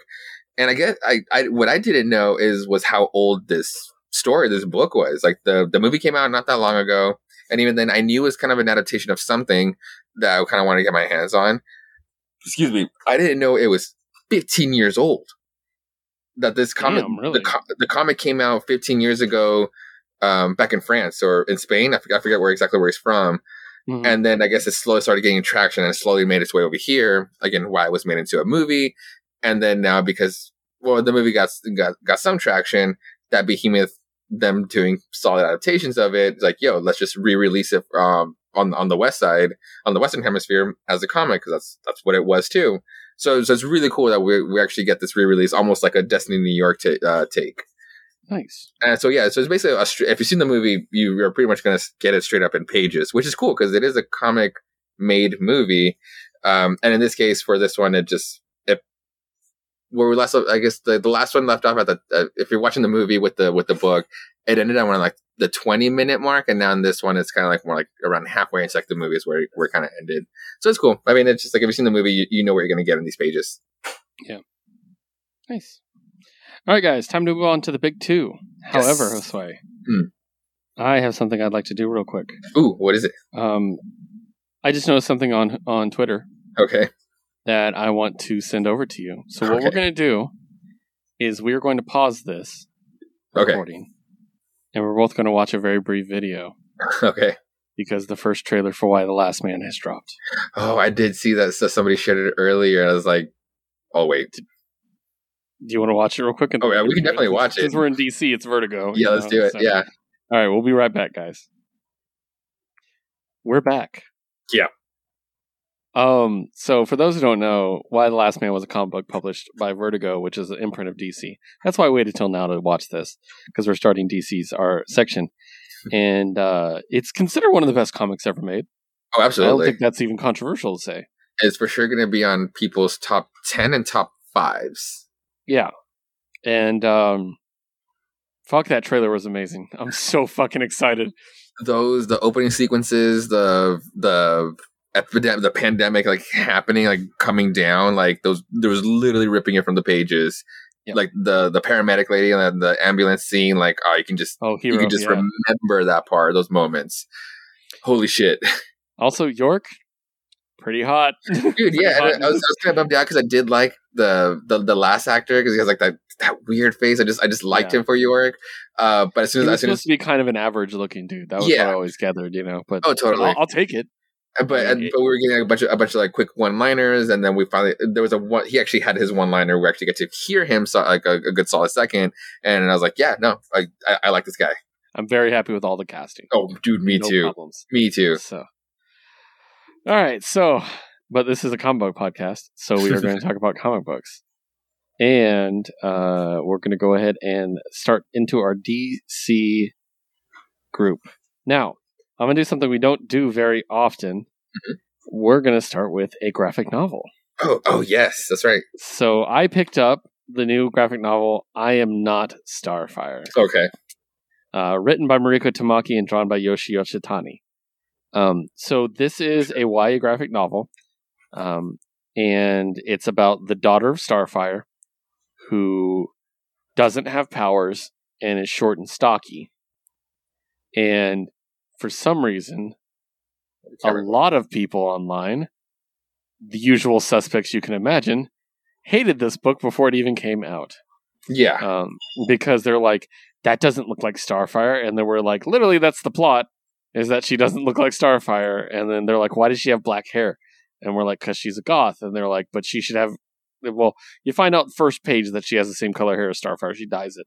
So Yes. you idiots wait for books to come out before you decide to shit on them. Anyways, I don't want to get too angry. Uh, also, letter by Aditya Bidikar, by the way. okay, Um, so very much her story has been like it's almost like being a daughter of a celebrity. Everybody knows who she is, and she's had to deal with it her entire life. Uh, she goes to school. There's kids there that are like Teen Titans super fans, hmm and they're just like, "How's your mom? Is she off fighting?" You know, they're like, "What's she doing?" You know, and, and stuff like that. So, um, yeah, it, it's just uh really interesting. Basically, like looking at it from her perspective, she she can't um she can't live a normal life. It's just just the way it is. You know, the, gi- the, the giant shadow. Oh, there you go. Yeah. So um gotcha. So yeah, it's just really interesting and I I love the design of her and I know that was the big criticism. Yeah, So like even when she did look like her mom before she dyed her hair, like again, she was short and stocky. That's just her, the way her body's built. Mhm. It's like here's here's the very first shot you see is the two of them. Yeah. And a very important thing about this book is we don't know who her father is. hmm And spoiler alert, we don't find out who her father is. Okay. It's never revealed. It's mentioned a couple times and it's hinted that it's important. You can draw your own conclusions. Okay. Um, and there's a couple different answers, honestly. So, but basically, her storyline is that she's going to school. She decides she doesn't want to go to college. Uh, she's just rebelling against everything. She has a best friend named Lincoln, who is cute as hell, Oh yeah. and um, she has a crush on one of her uh, uh, classmates, which is Claire. Claire's the pretty girl. hmm Um, she's also really athletic, so she's not just like the snobby pretty girl. She's like the captain of all the sports teams and stuff, which I thought was cool. They could have easily just made her, you know, cheerleader, but I thought it was cool that she's like an actual athlete and stuff. So, um, and there's lots of little bits about how she has to deal with like Tamaranian things, like her mother thought a good gi- housewarming gift was a bag of wet bread and stuff like that. You know, just dumb little Starfire moments that we all Yeah. love. Um, it definitely took inspiration from the cartoon Starfire, not the Starfire prior to that. Okay. Um, so, but I, I really, really enjoyed this. And basically, it's about her coming to grips with this girl that she likes and pretty clearly likes her, but she doesn't. She, she has so much self hatred, she can't let it happen. You know Yeah. what I mean? And meanwhile, also dealing with the fact that her and her mother just don't get along. So there's a couple cool spreads like this, where it's just one of them on one side and the other on the other. hmm And Yeah, that's a good with page. yeah, there's a couple of things like that, and it's just really cool. She talks about her birthdays and how she always spends her birthdays. Her mom always has her like basically an outside barbecue every year, and it's like under the sun, and you're like, okay, that's interesting. And there are cameos of the other Titans, so like you can see one of her birthdays here. Hmm The the five main Titans are there. Yeah. Beast Boy's a fucking hyena. so, um, but yeah, it's just really interesting. You're trying to figure out what's going on. Um, and she ends up like hanging out with the chick and they get along really well. And the chick takes a picture with the Titans when they come to visit. And she's like, You're not interested in me, you're interested in the Titans. It becomes a whole thing between them. But then who shows up? But Blackfire. Mm. So she shows up and she's basically like, "You, you are your daughter, your mother's daughter. You're a threat to my rule. Basically, like you could technically claim the throne. So we need to basically have a fight to the death to determine who could be queen." And Starfire's like, "I'm going to take care of it." And so they end up having this fight. She designs a cool little costume for herself Oh, that's So- cool. yeah. One. and they're fighting and stuff and um starfire goes down and there's this really cool thing because her whole thing is like i'm the anti-starfire because i'm nothing like my mother Yeah. and then she's like she's like now uh, star or darkfire takes down uh or blackfire takes down uh, starfire she's like now i see for the first time the true opposite of my mother this person who only wants to see the end of things who wants nothing but violence and revenge the anti-starfire isn't me it's her and she like kind of comes to grips with her, her mom and she's like i'll i'll protect you mom and stuff like that and all of a sudden her eyes start glowing Oh, that's cool. and her powers awaken now look carefully at this Yeah. that that's a, that's green Yes. but that's a specific shade of green oh, absolutely. Yeah. Yeah. Yeah. So that leads me to one of my ideas. So, uh, but basically, she ends up becoming a superhero in the end. And she ends up with the girl. We get a bunch of cute lesbian pictures, which I love. so, and they end up together, and yeah, it's great. And they still, you know, again, she's she still maintains her aesthetic. You know she I mean? is, but I like that touch where she's like growing her growing out her roots now, though. Yeah, exactly. Like she's okay with her hair now.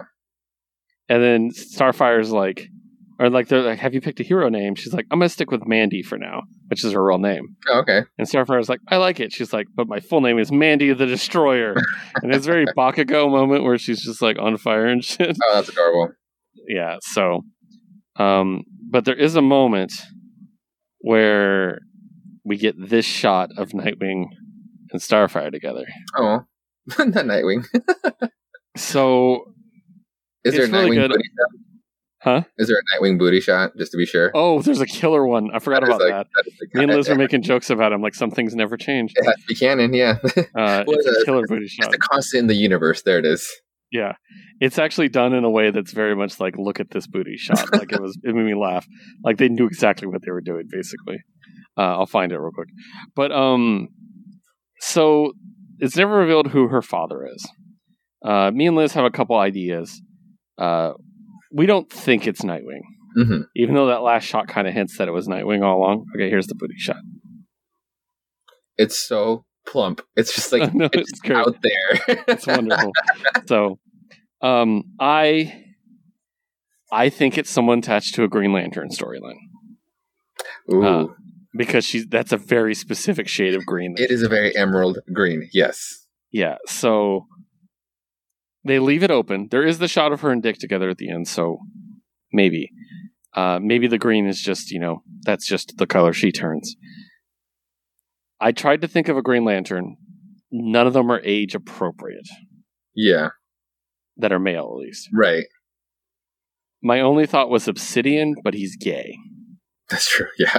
I would not know. Um, Even though this is like also early on, what seems to be like maybe early showing of her powers is some some lights are going out around her, and he has darkness powers. So I was like, Hmm. maybe, but and who knows? It could have been a you know a sperm donor. Who knows? You know. So, it is an Elseworld story. I mean, it yeah, technically an anybody. Elseworld. So um, I, I ended up seeing um, a pretty lengthy uh, review for, for this book because I, I I was just like curious like what this book's all about and again like after all the fucking negativity around surrounding it like I want I wanted to see like I, it was a good analytical video and I guess like my, my not reading it but like getting kind of like the rundown of it I guess like the one criticism I, I would agree with is just like again particularly with Starfire it's just uh the way that they wrote her too much like the cartoon where it's just been like uh, you're obviously a mom. It's been a while, and like you're obviously a mom. Like you're still like a little too aloof, but I guess that's that's the character. But it's just like you've been on Earth for a while now. You kind of get how some things work. yeah. Um, I think that was done intentionally, and It is a YA For- book. I get it. Well, for a good reason, because the main thing is to emphasize how different they are from each other. hmm So that's a way to do that. Is for Starfire to still not be really like you know Yeah, adapted fully. Um, and it, and it, yeah, like you said, it is a YA book. Um, so I, I really liked it. I think it would be really good for a lot of young women to read this one. It's really good, yeah. Uh, especially queer young women. It was it's a really cute love story, and I loved it. It was really good. So, That's good. uh, That's cool. fully highly recommend. Um, all right, so moving on to my only solo DC book, actual comic, Green Lantern number five, deluxe cover. Oh, so I did see it. Such a good one. S- Sojo Bolt, so good. Um, so this one again, this story takes place in two parts. I'll start with the second one actually. Um, it is uh, John Stewart, as we revealed on the last issue, um, was on this planet with these people after everybody was destroyed, and he ended up saving these aliens from some slavers, and now they're all like, you know, it's your fault. They were here, and he's like, no, absolutely not, and he's like, listen, they're they're gonna come back, they're gonna come back for you, because he's like, I'm a bonus, they were here to enslave you, to make money off enslaving you, basically. So he's like, we got to get you guys out of here. They're able to build the ship and get them all out off of the planet. And um, so they take them back to the to the Green Lantern uh, like base, and that's when he's reunited with the other lanterns. They find out he's alive. Some of them are upset that he's still alive, and a bunch of other ones died. It's going to be a whole thing going forward, but um, it's really interesting. That also ties directly back into um, the main story, which was about Teen Lantern. And in the last issue, Teen Lantern found out that one of the head suspects for what happened to the Green Lantern planet is Sinestro, and not waiting to see if that actually is it, took off to go find Sinestro. Uh, there's a sexy shot here of Sinestro in bed with these two ladies. Oh damn. Yeah, which is which is great. Sinestro fucks exactly. um, so Teen Lantern shows up and just wrecks the Sinestro Corps on her own, basically. because she's all she's all instinct, she's all rage, Mhm. and so she's just absolutely wrecking them. And in the end, one of the Yellow Lanterns manages to get in her head and make her scared, basically, because she's not been trained properly, so she doesn't have the psychic defenses. Uh, so she's able to stop her like that. But then they're like, Jesus Christ, this kid's a powerhouse, basically. That's where that one kind of leaves off. It's pretty good. I'm really enjoying the Green Lantern run. I like that it's not the Green Lantern Corps, but it is, you know. Yeah. So uh, I think it's pretty cool. So, all right, uh, switching to Josue's DC books. Let's talk about Nice House on the Lake Three. Cool. Um, so I like that this book. I think this book is going to be. It is a mini. So one, two, three, four, five, six, seven, eight, nine, ten. It'll probably be a ten issue mini because every issue has kind of has started to focus on a particular member that's been that's stuck at the house now.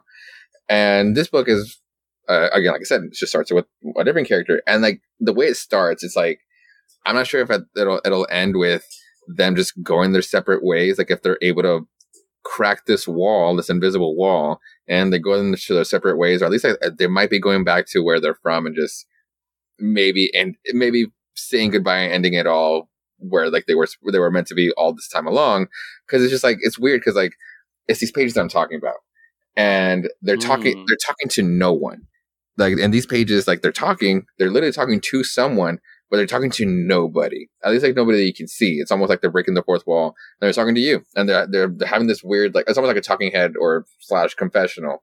And in this case, it was just like, and they're they're always talking about Walter, the one that invited them there to just quote unquote save them from the end of the world. Um, but obviously, it's like, well, well, well, why the fuck? Why, why can't we be over there? Why weren't we over there? Why couldn't you just tell us to so we could save everyone else? And that's when Walter just disappears. He literally just vanishes. So Mhm. in this case, this confessional, uh, this friend is just like, yeah, no, Walter was like actually the first person I came out to. Like, I had closer friends. I, I literally had closer gay friends, but I, I just somehow just felt safer with Walter, and that's that's who I chose. So it's like, okay, cool. So like, so Walter was really a fucking friend, and you do get to find this out in the other in, uh, points in the other two issues where it's just like, I guess like once Walter becomes like your friend, he almost gets like not fixated on you in a creepy way, but he really just goes all out for to be your friend. Um, but literally almost until a next person shows up that he wants to be friends with, and it almost just like also, but not in a dickish way, leaves you behind or trades trades one friend for another. It's almost like he's just growing his pack, but he's just making sure that this new person stays in it stays in part of his circle. So it's kind of like he cares, or like what's he searching for to right in choosing these people? Like, did he always know? Because it's kind of alluded to that he did. Uh, so it's just it's just fucking weird. And so we come back to now to the present story on yeah the the the whole gang being like some I guess where we last left off the couple that was just starting to go a little crazy and they're kind of like let's just make a routine out of this and like maybe actually listen to what Walter left left for us and the uh, while the rest of the party is just like we got to figure out how to get the fuck out of here. And so it becomes like now two parts are, are starting to divide. And yeah so like I said we're focusing on this character now on Sam. And he's just like not having it. He's just like like no like fuck your movie night. Like I'm I'm, I'm gonna figure this shit out. So he just goes out and just like until he hits like the invisible wall and just grabs a stick and just starts figuring out figuring out a perimeter.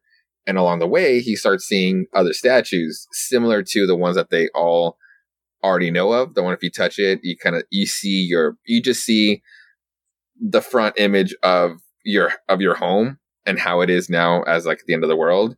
So you Right. you see bu- they see a bunch of bodies or a bunch of their relatives just there. So he's just trying to figure it out on how to get out of here. And at some point, he finds this weird like not not maze. It's just like a weird elaborate setup, and and part of it is just like a weird black like uh, obsidian like cube on a cube type of thing. It's, it's very like it's not from here. And he starts tapping it. He thinks Walter's in. He starts screaming at it. Has like a little moment for himself that was meant to be for Walter's ears, but nobody's there to listen to to it until he's kind of like, well, fuck it, I'll just go back home. Until we get a reveal that another friend might be like someone someone that they don't really get along with is inside the fucking black cube and it stuck there and actually heard this shit and was able to and was screaming out to Sam, being like, "Save me, save me!" yeah, uh, but guess who's there to to hear and witness this? creepy ass ghost ass Walter, and it's like and he, and just waves at him instead, and it's like, what the fuck is this guy planning, or what does he know? And then, uh, yeah, it's just. It's just weird. It's just hella weird, and I, I, I fucking love it that we get like, um, when it's a when it's a James Tynion week, it's always like what two books like per week. Like last time it was Yeah. at least for Department of Truth and what else come what else came out? It was like the it, it was his creepy ones. Yeah. And then this week and then fucking this week we had Nice Nights on the Lake and Wynd. Yeah. Oh, Something's Killing Children, of course. Last week. Yeah, of course, yeah. All right, and then uh, the last DC book we got uh, for solo is Swamp Thing Six. The Swamp Thing Six. Um oh sorry. Full team. Of course I just mentioned James Tynion. Uh sorry, Nice Nights on the left. It's also where is this team? There's Artist and cover by Alvaro Martinez Bueno, colors by Jordie Bellaire, and lettering by Andworld. Now, the Swamp Thing is by the amazing Ram V, and of course DC these credits. Ah, easy. Okay, cool. Artist is by Mike Perkins, colors is by Mike Spicer, and Aditya Bidikar with the lettering. Uh, a quick issue. It's uh, literally setting up for probably the the final battle. This is issue six out of ten. And in the last issue, we find that old uh, hidden um, was supposed to be a dud, but it was actually slowly a, a live Nazi bomb that was supposed to set off somewhere in Europe. And Swamp Thing was able to find it underground and then resurface it somewhere else in an island where nobody was there, and then kaboom! So now Swamp Thing has to re, uh, reanimate himself, and Levi feels everything. We get we get an opening shot of a helicopter dropping this like nasty green bomb, and that whole time the whole time I think probably because of this weird poison, it's like it made Levi feel like everything of the of the resurrection process. Like he literally feels like the void of nothingness, and then it all starts with like his eye forming back, and then like sl- then coming back after that, and like reforming the whole thing. It is not a ple- uh, a pleasant uh, th- uh, thing. Now the helicopter that was that dropped that nasty bomb is coming back to the story that I was dreading this whole time, and that's the Suicide Squad. Specifically because it's perfect timing, Peacemaker, Suicide Squad. at least for sure, at least for sure, Peacemaker. It's also uh, Nightmare Nurse, um, Parasite, and a, a flamethrower dude. We'll get to him in a second. So the whole the whole thing is that Amanda Waller wants Swamp Thing because obviously because she sees him as a weapon, sends the Suicide Squad to retrieve it to retrieve him, um, but, but of course just sends a bunch of madmen. Uh, party splits up. It's, the, it's pretty much find him preferably alive, but because these are a bunch of bad people, it's um, god damn it, this this, this, this the flamethrower dude is like the one that finds him first, and he's literally just starts throwing reeking fire everywhere it really rushes the process for Levi, the resurrection process for Levi, and he starts like just jumping around, throwing like vines at him, but obviously it's not working against fire. And so he just jumps in the river and like falls a 30 foot waterfall. And the guy's like, Yeah, I'm not gonna fucking go there. I'm not gonna follow him. And so he gets forced to. And the whole time Levi's just having this um memory. Because again, we find out that part of the power of the green is that the green remembers everything. So it also starts triggering part of his memories, a memory that he didn't really want to remember, but obviously it's, it's it'll correlate back to part of the story. So it's, it's at this point he was kind of gonna die by he was gonna drown, but then the part of the whole story is that uh, it kind of all came around back to like back to mud. So as he's sinking into like the river, of course we're in a swamp, and the mud takes oh shit takes over, and he's able to come back out. And this whole time, and and the last page is just like him popping back out against uh the flamethrower dude that's just like is just waiting for for for he's waiting for backup so they can, so that they can go find the body. Uh, so yeah, it's just pretty up. It's pretty much just uh, setting up the fight. Gotcha. All right. Um, and then we have two shared DC books. Oh, it's, sorry, it's Uh, Heat Wave. It's Heat Wave and Chemo is also a, as a random part of the Suicide Squad. Oh, gotcha. Okay. Our first shared DC book is Crush and Lobo number three. Ah, motherfucker. Uh, so deluxe cover. oh damn, it's a really good one. Yeah, it's like a family portrait kind of thing. I just I, I fucking loved her vest and those arms. Oh yeah, dude. I love how, how they draw her. She's great. Written by Mariko Tamaki, drawn by Amancay Nahuelpan, colored by Tamra Bonvillain, letter by Ariana Maher. So Crush finally makes it see her father in prison. And they have a moment. and they talk, and it seems like, you know, maybe he's maybe he's turning it around. I love the fact that there's a prison riot going on behind them while they're just talking. yes. That's very Lobo. I love that. And him just basically being like, you know, I, you're the only person I'll ever really love. You know, you're my daughter and stuff. And you're like, oh, Lobo, you're being sweet. Mm-hmm. Well, betrayal rears its ugly head as we find out that Lobo basically switched trackers with her so that now he appears to be the guest and she is the inmate. And he strolls out of the prison and leaves her as an inmate in the prison. So, what a dick, first of all. I think she Um, knew this too. Yeah, but it is Lobo. I mean, what do you expect? Mhm. Um, but yeah, I'm really curious to see where this goes, how she gets out, um, and of course, if she gets back with her girlfriend, because that's the most important part of this story yeah, we get another flashback sequence too about it, Yeah. about them. about how she's being like attacked and late for a date. She's Mhm. like, I'm literally being attacked by aliens.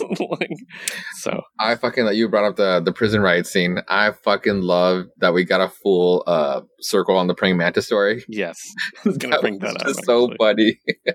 Yeah, like, and then now they're buddies. Like Lobo is They're buddies. cellmates now. so good. Um, but I'm really enjoying this book. It's really fun. I know it's a mini. I can't remember if it's five or six. Uh, eight. Eight. Yeah, oh shit. There wasn't the at least- like some of the Oh, I didn't even look for it. Um. So okay. Um. Yeah, it just says three on this. So okay, cool. Um. But yeah, I'm excited to see where it goes. So we're not even halfway yet. That's Yeah. interesting. And then our last DC book is Sensational Wonder Woman number six. I Uh, fucking love this one. so deluxe cover. Oh, whoa. Oh, that's a good one too. It's sick. Yeah. So, um, it almost looks painted. Uh, so written by Sina Grace, of course. Mm-hmm. Uh, penciled by Paul Pelletier, inked by Norm Rapmund, colored by Adriano Lucas, lettered by Becca Carey. Um, so in this one, basically, we have Diana interrupting a bunch of Amazons that are attacking Parliament Mhm. In England, and it's like, well, what? Oh, no, it was actually the Westminster. Westminster is where they're attacking. It's like, what's going on?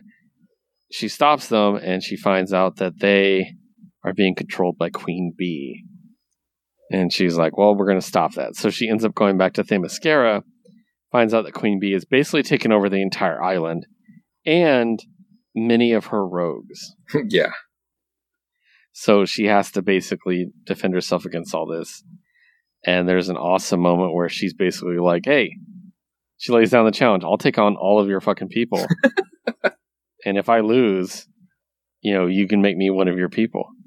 Queen Bee's like, all right. And then we just get this cool, awesome, like, series of fights where, you know, Diana takes on all these different bad guys. Um, I really, really enjoyed it. Uh, like, it, it is kind of the who's who. Obviously, Cheetah's not there, you know. Yeah. But like a lot of the big Wonder Woman ones are there. I particularly enjoyed the Giganta fight personally. Yeah. It almost seems like they got away with it by Giganta's like leopard print suit. yeah, yeah, it's true actually. Yeah, uh, but I do love Giganta. It's really cool, and yeah, it's just a really cool fight. Again, we talked about this book a lot. How it's just um, Episodic, um, anthology esque. not really tied to each other. Yeah. mythology is a good way to put it. It's like stories. Yes. It's just hey, look at this story. So, And what um, So go for it. Oh, um, what was I say? What what I fucking loved about this book is like, yeah, like honestly, and this will be a book. Like, I didn't get the last one. Um, sometimes trying to save money on New Comic Book Day, so this Yeah. will be this book because I'm I am buying the other the continuous uh, Wonder Woman book. So this one will be more on like on the who's who for the creative process for this one. Um, this one being Sina Grace for sure. I had to read my take on his version of Wonder Woman totally. And I didn't think I was gonna love it as much as I fucking did because it just does something great to Diana. Or he does something great to Diana. I'm, well, I'm pretty sure it was his pitch um, for this part, uh, based on her on Wonder Woman's history. When she shows up to Themyscira, and at first it was distracting because I fucking love when Wonder when, when Wonder Woman shows up with like not a toga but not a cape, but when she's when she's rocking around like that cape thing that she's that she's wearing, she looks awesome. I fucking love when she's when she does that. And it wasn't until she starts fighting in the arena where she's would be so she wouldn't be entranced by Queen Bee. She rock she rocks the lasso in perfect bondage. Did you notice that? Yeah, yeah. Like to, in- to, like- so to protect herself. That's Yeah, what but- she offers to take. But in the off. style where she's wrapped around, it's like it's literally in perfect bondage, but it's where she Oh. can be loosened up. It's like the way it's tied up. I didn't multi- notice it. the way it's but, tied up- but that does make sense. it does make sense now, right? Um, Yeah. Go back in those pages. There's mostly in the arena where you, can, where you get to see it. The way it's double double wrap or triple wrapped around, so it's like for safety, so it doesn't like r- like starts like rashing around. It's just like oh, like the history of that part is like why isn't that kind of utilized more? And then not even in a sexual way. It's just like she's literally using it to for protection. It's just, it's just so Yeah. badass, and that, that's what it literally put the icing on the cake for this issue for me. Yeah, it's been really good. It's it's you know it's almost like an ongoing anthology. Yeah. Yeah, so I really dig it. But that wraps it up for DC this week, guys. Next, we're going to talk about our final publisher. As always, we are going to wrap up with Marvel Comics. Now, it was a small week of Marvel for both of us, but specifically for Hostway. Hostway does not have any solo books. Yeah. So, so I'm going to blow through mine really quick. Um, my first one is Star Wars War of the Bounty Hunters, For 4-LOM and Zuckuss number one. Um, 4-LOM and Zuckuss are really popular characters in the Star Wars fandom. Mhm. They're bounty hunters. One is uh, they're very hard to explain. We'll talk about it in a second. Written by Daniel Jose Older, uh, drawn by K- uh, Kei Zama, colored by Felipe Sobreiro, and lettered by Ariana Maher. Um, so basically, they're they're a team, and they always work together. Uh, Zuckuss is kind of like a bug mantis thing. Um, you've probably seen him before. Okay. I think he was in. I think he was in Empire, or no Jedi. I think he was in Jedi. Mhm. Um, and then 4-LOM is uh his partner, who is a droid, and uh, but 4-LOM is still like awfully like he's the tall one here. Oh, I see. Is like insect like. yeah. So basically, what happens here is they get separated. And Zuckuss is a very comedic character in that he just constantly complains that he used to have a partner. Like he'd see people like talking, he's like, "I used to have someone to talk to." Like that's the whole book is him basically being like, "I." Everybody's like, "We know you used to have a partner," and then he finds out basically the bad guy of the book is a bad guy that they accidentally killed his brother, thinking it was him.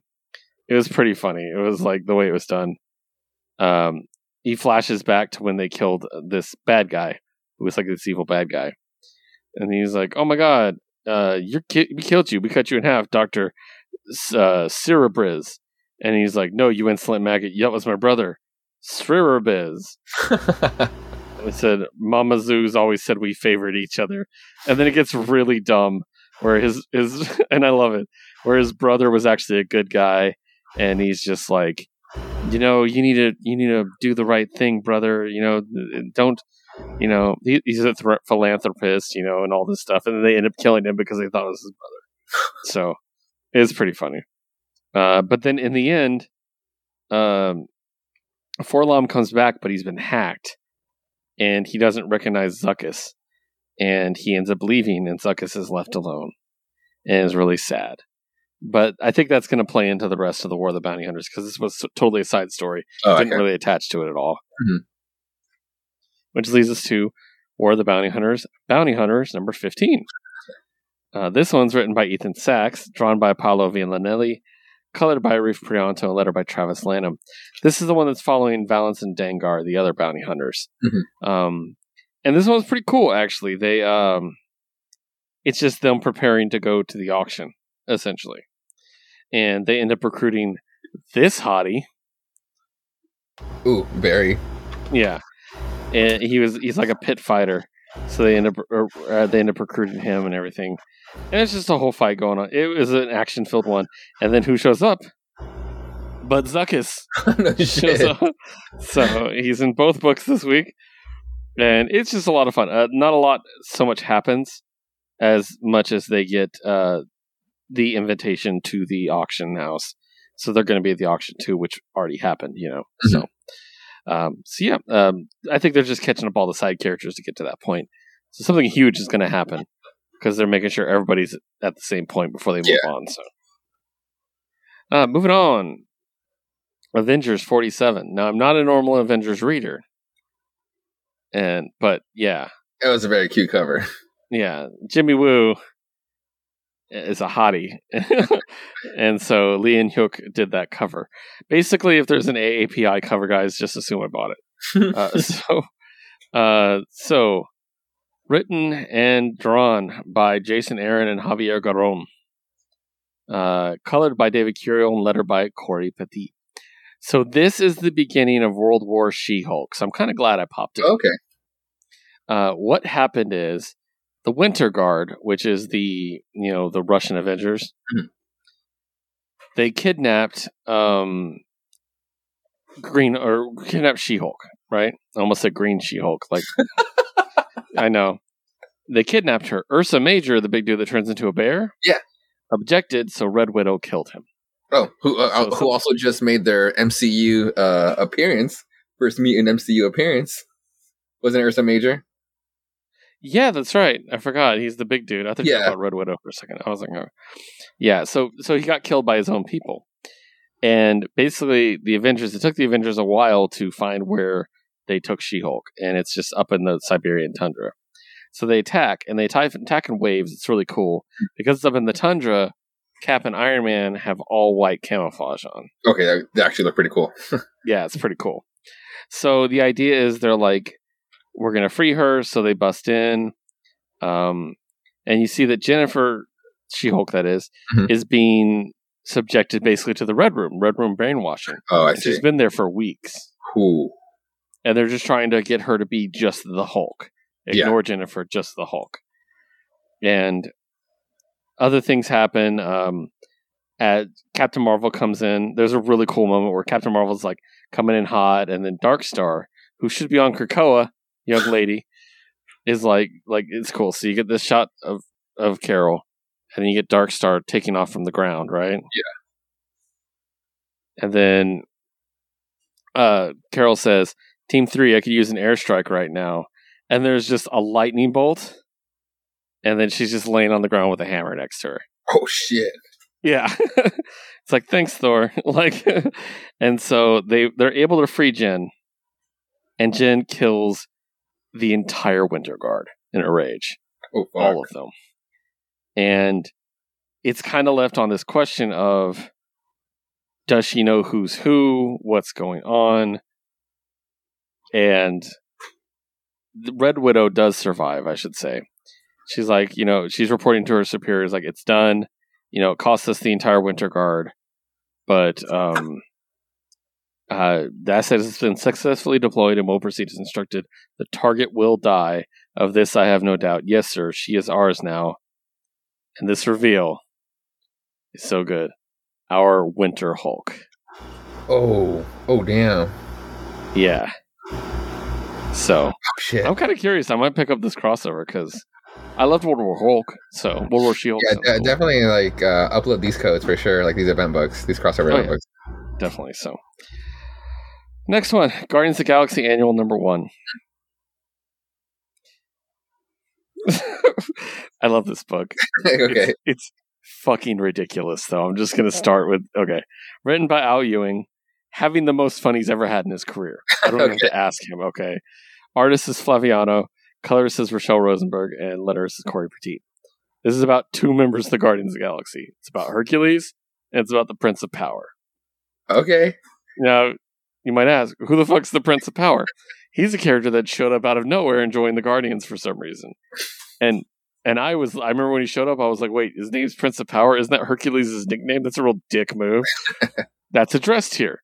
So Hercules Hercules is at a bar and he's like, Yeah, I'll take a scrollian juice, no intoxicants. And the guy's like, Hercules is ordering a non alcoholic drink, you're ordering juice? and he's like he's just like, Hey man, I'm getting old, you know, it's like I'm happier now and all this stuff and and then fucking Prince of Power bombs in. So Prince of Power looks like a douchier Namor, basically. okay. Uh, so he uh basically is gets gets in Hercules' face, and he's like friends with Hercules. That's him right there. Mhm. He's like friends with Hercules. Like, I'm my friend. We're both members of the Guardians. And he's like, "Uh, it's the Prince of Power. And then uh Hercules is like, um, no, that's my name. He's like, haha, very funny. He's like, you know, he's like, imagine not knowing, you know, me who vanquished you in glorious combat. And then the editor note says, an inaccurate retelling of Guardians of the Galaxy 5. and then Hercules says, glorious combat. You threw a tantrum at me and then I threw you and the fight was over. And then the editor thinks this, an accurate retelling of Guardians of the Galaxy 5. and so basically he's he's getting attacked by people. They're trying to get the emerald from him that he stole. And then the rest of the book is a flashback. Oh, okay. They never tell you what's going on with the emerald. It doesn't matter. That's the joke. The rest of it is literally telling you who the fuck the Prince of Power is. This is the biggest troll job Al Ewing's ever done, and I fucking love it. I love it. This is a character no one gives a shit about. So basically, this king, this medieval king on a faraway land, on a planet called Muscula, uh, gives birth or has a child uh, that's like created. It's, it's, she doesn't actually give birth to it. It goes through a gestation matrix, and it's this little child with maximum heroic power. And this picture of this little kid, this baby, Oh is already God. flexing his guns. Seriously. It's adorable. that is not the Prince of Power, by the way. She's like, "Oh, look at him! He's so great. I will name him Magistar, hero of the Noblor." She's like, "I can't help noticing you brought another one." He's like, "Ah, so you said you didn't want to take chances, Your Highness, so we enacted a heir and a spare protocol." and it's like sometimes the thing sometimes hero magic doesn't quite take, and then there's this baby. oh my god. Oh my god. That's the Prince of Power. Jeez. And she's like, that's a very ordinary baby. He's like, yes, yes, it is. she's like, an evil thing would be something, but he's just drab. He's like, indeed. Like, you sure he's a prince? On technicality, yes, Your Highness. like, it's just, like, don't worry, we have Magistar. And they basically make the other one an accountant. And then it cuts back to Hercules. He's like, I don't care about any of this. It's like, tell me about the emerald. He's like, ah, but yes, let me finish this first so this is where it gets ridiculous. Um, he becomes an accountant and he's obsessed with jelly beans and he's just like a slimy dude. He's sitting there and his boss is mad at him. Meanwhile, Magistar grew into the hero he was born to be. You ready for this? Look mm-hmm. familiar at all? yeah. Oh By my the power of Noblar, Biceptor, Abdomina, Leg Day, Leg Day. There's a character Leg named day. Join me, my friends, as we fight the good fight against the dreaded land Evilus and its sinister ruling, ruler Rapscullion. oh my god. Yeah, it's just a Masters of the Universe. Yeah. It's fucking amazing. And then there's this. It does like a Saturday morning cartoon thing, where I'm gonna I'm gonna literally read Skeletor or Rapscullion's entire speech. Ehehehe. well, well, I'll be fighting the evil fight because to me evil is good, and by good I mean evil. So there, hee Now, if you excuse me, I have to tell this orphan that Santa Claus isn't real. It was your parents all along, little girl. And then the girl's like, and then Magistor is like, you unspeakable fiend. He's like, but once again, your wicked plots create their own defeat, Rapscullion. And this is where it gets fucking weird. He walks up to the girl. He's like, Susie, remember how your parents were horribly killed in the gruesome toboggan accident before your very eyes? She's like, yes. He goes, and they couldn't very well be Santa Claus and be mangled at the in a mangled heap at the bottom of the crevasse, could they? There Oh. goes Santa's real. She's like, yeah. it's fucking weird. And so, what you find out is that the planet's divided into halves. Half of it's good, half of it's evil. And there's a secret wizard. This is so ridiculous. Yeah. Who's like, we must maintain the balance, basically. Well, we go back to we go back to the other twin, the spare. He's eating jelly beans, and in the stack is a rocky purple jelly bean that ends up being No. The fucking stone. an infinity stone. Oh motherfucker! and he swallows it and becomes insanely attractive and powerful. So he starts off looking like that, Oh and he ends up looking like that. Jesus Christ. And he says, It was an infinity stone. Or is it? Uh, I want to get the exact quote. And not one of the boring ones either. So- and oh, his name is Other One, by the way. his real name is Other One. So he gets fired for, you know, transforming into a being of pure muscle during work hours. he does a bunch of a bunch of shit, and the wizard's like, "Huh, this this guy's great," you know, and he basically says the Prince of Power is only as strong as his intellect. He's like, so you need to learn. Well, the Prince of Power takes a cheat by basically getting basically smart for dummies is the idea. The Yeah. book. and he cheats his way to being stronger. um, he ends up leading everybody to Skeletor. Let's just say Skeletor's Yeah. castle, and his brother's just like, brother, we shouldn't do this. We're not repelling repelling Rapscullion. We're invading his lands. This isn't how it's done. He doesn't even have a scheme. And then it cuts to Rapscullion at a barbecue grill, and he says, "He's right. This is no scheme Tuesday. We're trying to have a barbecue here." and he's like, "A barbecue of evil, no doubt." Gruesomely grilled on the flames of fiendishness and slathered in the smoky sauce of sin. Take that fiend, and he goes, "My rib witch." That's when I personally lost it in this book. It was my rib witch. no scheme Tuesdays. I love it. Yeah. And then basically he takes the sword and kills Skeletor. So the problem is because he didn't maintain the balance, the planet destroys itself. oh my god! He destroys the planet, planet and kills everybody on the planet except himself. He's floating in space, and he's like, and the only survivor was the one who unthinkingly caused its doom. And then it goes back to the main thing. They finish the fight, and Hercules is still talking to him. He's like, "How did you survive?" He goes, "I can hold my breath for ten minutes." He said, "And the musculine minute is several standard days long."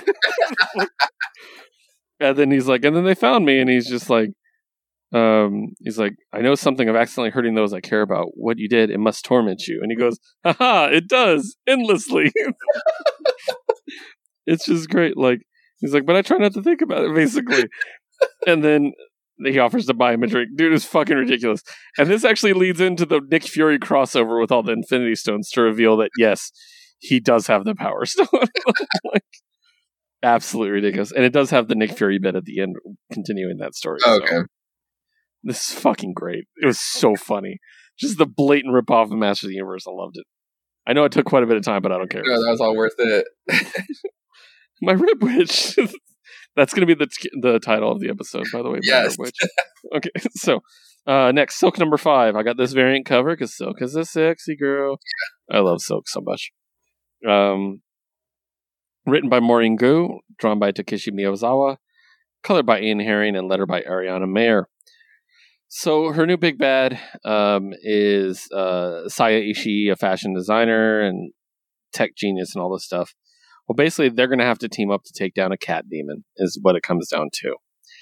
And I'm not going to get into too much detail because that's exactly what happens. They team up to take down a cat demon. It was really cool. It's a lot of, you know, Spider Man style fighting. Was it Um, Inkblot crossover? It's a big ass cat. They also they also summon a demon. And the best part was, in the end, curse your nev- sudden but inevitable trail. Um, they're supposed to just stop the demon. Well, Ishii throws like a device into the cat demon's head, presses a button, and boom, blows him up from the inside. So she's like, "No, we weren't supposed to do that." You know, like it's just like whatever. I do what I want. And then she finds out as she's as they're leaving that her ther- her new therapist is Ishii's brother and was telling on her the whole time. So it sucks. Um, but yeah, and then uh, that's kind of the end of the arc. Uh, there's also like it's actually the end of the series. oh, okay. Uh, they did put on here that it's the end for now. They're like, but Silk will be coming back. Just keep an eye out on whatever your comic book news. So Nice. hopefully we'll see more. But I really like this run. I I, I like Silk a lot. Um, in this one, she's working for Threats and Menaces. She's basically J. Jonah Jameson's like hero he approves of. He Oh, I see. likes her as opposed to hating Spider Man. so Interesting. so he's like cheering her on the whole time. So it makes it like a little. And then she works at Threats and Menaces herself. So he's constantly talking to her about Silk and how great she is. God So damn it. She's literally just another Spider Man. Yeah, exactly. Yeah, that's the same Spider. spent her whole life studying all of his moves. It's just Yeah. fucking JJ. And then my last solo book is Web of Spider Man number three. I got a Hmm. variant cover, which is actually uh, Chris Sotomayor. Oh, that's a I good like it. one. Hell I yeah. think it's cool. You might notice that's the Eiffel Tower. So, uh, written by Kevin Shinick, artist by Alberto Albuquerque, colored by Rachelle Rosenberg, and letter by Travis Lanham. Um, so the team, the Web of Spider-Man team, is of course Spider-Man, Squirrel Girl, Harley Keener, Onome, Moon Girl, and the Spider Bots. Um, they accidentally knocked out the power in half of Manhattan, trying to save it. And Tony Stark is like, absolutely not. This is not acceptable. And he's like, I need your help with something. So you're going to Paris. And basically, he locks them in a plane. So they can't get into trouble until he gets there, basically. Awesome. and they're flying. And they're like, we're going to Paris. Basically, is their reaction to getting in trouble. And they're flying over Paris and they're talking about, oh, like, oh, you know, there's an Eiffel Tower, just like in Las Vegas. They're like, that's the real one, like and stuff like that. So once again, Green Goblin shows up in Paris for some reason and attacks them and knocks out the, the pilots and their plane and it starts going down. So they basically the the whole story of the issue is they have to find a way to um to save the plane to land it. None of them know how to land it. Also, the power's out and all this stuff, and none of them know Peter is Spider Man. Okay. So he has to pretend to just be Peter Parker the whole time, and he, they just know him as the guy that makes all of Spider Man's gear. So he's like, "Oh, I have some web shooters I made for Spider Man that I was testing out. I have them on me. Let me use them." it's pretty funny. Um, and yeah, basically, it's it's kind of like a fun like cooperative story where they all have to do their part, and they do this really cool bit where, um, they have the VTOL engines, which are the engines that you know normally face this way, but then rotate 90 degrees to be like the vertical takeoff. Mhm. Uh, that's what VTOL stands for, vertical takeoff and landing. okay. So, um, but because the power's out, it won't shift down, and that's what they need is they to shift down to land softly. So they they grab these two fire extinguishers, and it's really cool. I liked this. They busted out the two windows, depressurized the cabin, and Pete like s- sprays web outside the cabin to both the engines to spin them around Oh to make shit. them work. So it was a cool little move on their part, and it, they landed it safely. And um, then they go tourist shopping, and they go back and they what what he needed them to do was open his new web location in Paris. And they're like, "Ooh, it's gonna be all fancy." And they walk in, and it's literally the exact same lab. Everything is exactly the same. Oh. And they're like, "What the hell? This is the same as our lab." Like, uh and like I thought this place was going to be different. And it says, "It is. It has one big improvement." and my boy Amadeus Cho shows up, Love it. and I'm so excited. I love Amadeus. He's just great. So good stuff. It's fun. It's a good young, younger, you know, read for a lot of people. So Yeah. and focus on a lot of the young heroes in Marvel. So that's cool. All right, guys, we are going to move on to the four books that me and Josue share, and then we're wrapping up. The first one I want to start with. Actually, I'm going to change this order right now before I even start. Let's start with Sinister War 2. There you go. Uh, so I got this cover. Oh, nice. Yeah. Um. So I think this is doing a good job of keeping me up to date, even though I'm not getting ASM. Mhm. Like it, ASM feels like the side story to the main story. You know what I mean? Yeah. It'll probably be like the more personal ones, what's going on, and then and Peter Parker's uh, uh, allies. Yeah. So creative team, written by Nick, Nick Spencer and Ed Brisson, Mhm. penciled by Mark Bagley, Diogenes Neves, Carlos Gomez, and Zé Carlos. Inked by Andrew Hennessy, John Dell, Andy Owens, Carlos Gomez, and Zé Carlos. Colored by Brian Reber and lettered by Joe Caramagna. These Spider-Man comics are killing me with these creative teams. Seriously. So, basically, um, something's happening. Spidey's getting attacked by a bunch of villains, all in groups, Yeah. and he's attacked by the Wild Pack, the Sinister Syndicate, and the Superior Foes of Spider-Man. Well, it gets worse. Um, so, basically, what we find out is that they are they are there to kill him. hmm And the whole point of this is it's one long action scene of him just trying to run away and running into more villains and more villains and more villains, and it getting worse and worse and worse. Yeah. Um, and what we find out is that Kindred has approached all these villains and has said, whichever one of you basically kills Spider-Man can be my second in command. And he also demonstrates the fact that he can fuck them all up without even trying. Yeah. So that's kind of the motivation of this. That's why all these heroes are together. Um, and yeah, that's I mean that pretty much sets it up. It was very much an action driven one, so not too much like plot driven, but that's the main thing is that we get that that information. That's what's going on. Yeah, it, Um, it comes to it comes it comes down to a point where like Peter or Spider Man isn't even like doesn't even have time to make quips. Like Yeah. it's just like one punch, avoid, try to try to swing away, next fucking guy. Same thing over and over. It's like again, it's supposed to be up to thirty fucking villains, six sinister teams. It's ooh, it's all it's all fucked. And I like the I, the one quip he did get uh, that I really liked was when they're like they're basically saying we're going to kill you, and he's like like basically says he's not going to die by Slide's hands. oh Yeah, yes, that was pretty funny. I was like, that's a good dig. Fuck slide. So, um, but yeah, good book. Um, and no ASM this week, so that's a pretty Yeah. our Spider-Man update. So that brings us to a number one: oh man, Spirits of Vengeance, Spirit Rider number one. So written by Taboo and B. Earl, yes, coming back to comics and doing a great job. By the way, Uh, spoiler: It's a good book. Uh, drawn by Paul Davidson, colored by Dan Brown, and letter by Joe Caramagna. Now there is some additional art by Jeffrey Veregge too. So we basically get the origin of Kushala. Uh, well, we had the origin before. I guess it kind of comes back to the origin. Is the best way to put it. yeah. It it does do like a little time travel esque type of trope. Yeah, yeah. So uh, Kushala, for those who don't know, was introduced in War of the Realms, I believe. War of the Realms, or it might have been Sorcerer Supreme, or was she already? but I thought that was part of War of the Oh, Realms. okay. Maybe it was just around it. Um, but she was she was basically part of the team of Sorcerer Supreme, and she's she's from the 1800s, I believe it was, Mhm. and ended up staying in our time.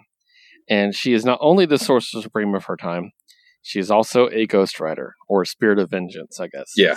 the best way to put it. So, um, and yeah, we get we we open up with her. Uh, well, we open up actually with Johnny Blaze attacking New York, but uh, it, it- this is really her story in the end. A lot of Johnny Blaze in it, but it is her story.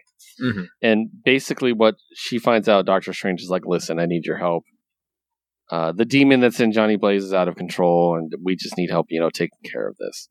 Um, I really, really, really like the design of a lot of this. Oh yeah, Um, a lot of the art is really good.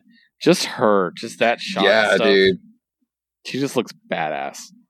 And the way her magic looks, it looks completely different than Strange's. hmm Like, I just really dig that. So, basically, she's got to go through four levels in Johnny Blaze's mind, going through his past, um, which was a lot of fun. I love the whole, like, you know, almost like Inception thing, them going into the brain. And she obviously looks completely out of place, but no one's really reacting to it. Right, but everybody's giving like the, the stink eye over. Yeah, it, it very very much felt like that. Yeah. So basically, Johnny Blaze has to overcome all these issues from his past, which they do. We won't get into too much detail about them because this is really her story. Mm-hmm. And in the end, you find out that the demon isn't even interested in him. It's there for her. It wants her. And we get this really cool fight. And oh, also, we get this page, Yes. which was so dope. It's just a lot of exposition on one side and a really cool design on the other side. And it basically sets it all up. And also, this demon's design, fucking sick. I know, right? Yeah. So dope. So, but yeah, basically, we find out what's going on. It was coming for her, and she basically has to. She was there to help Johnny Blaze deal with his issues, but in the end, she had to deal with her own issues. Yeah.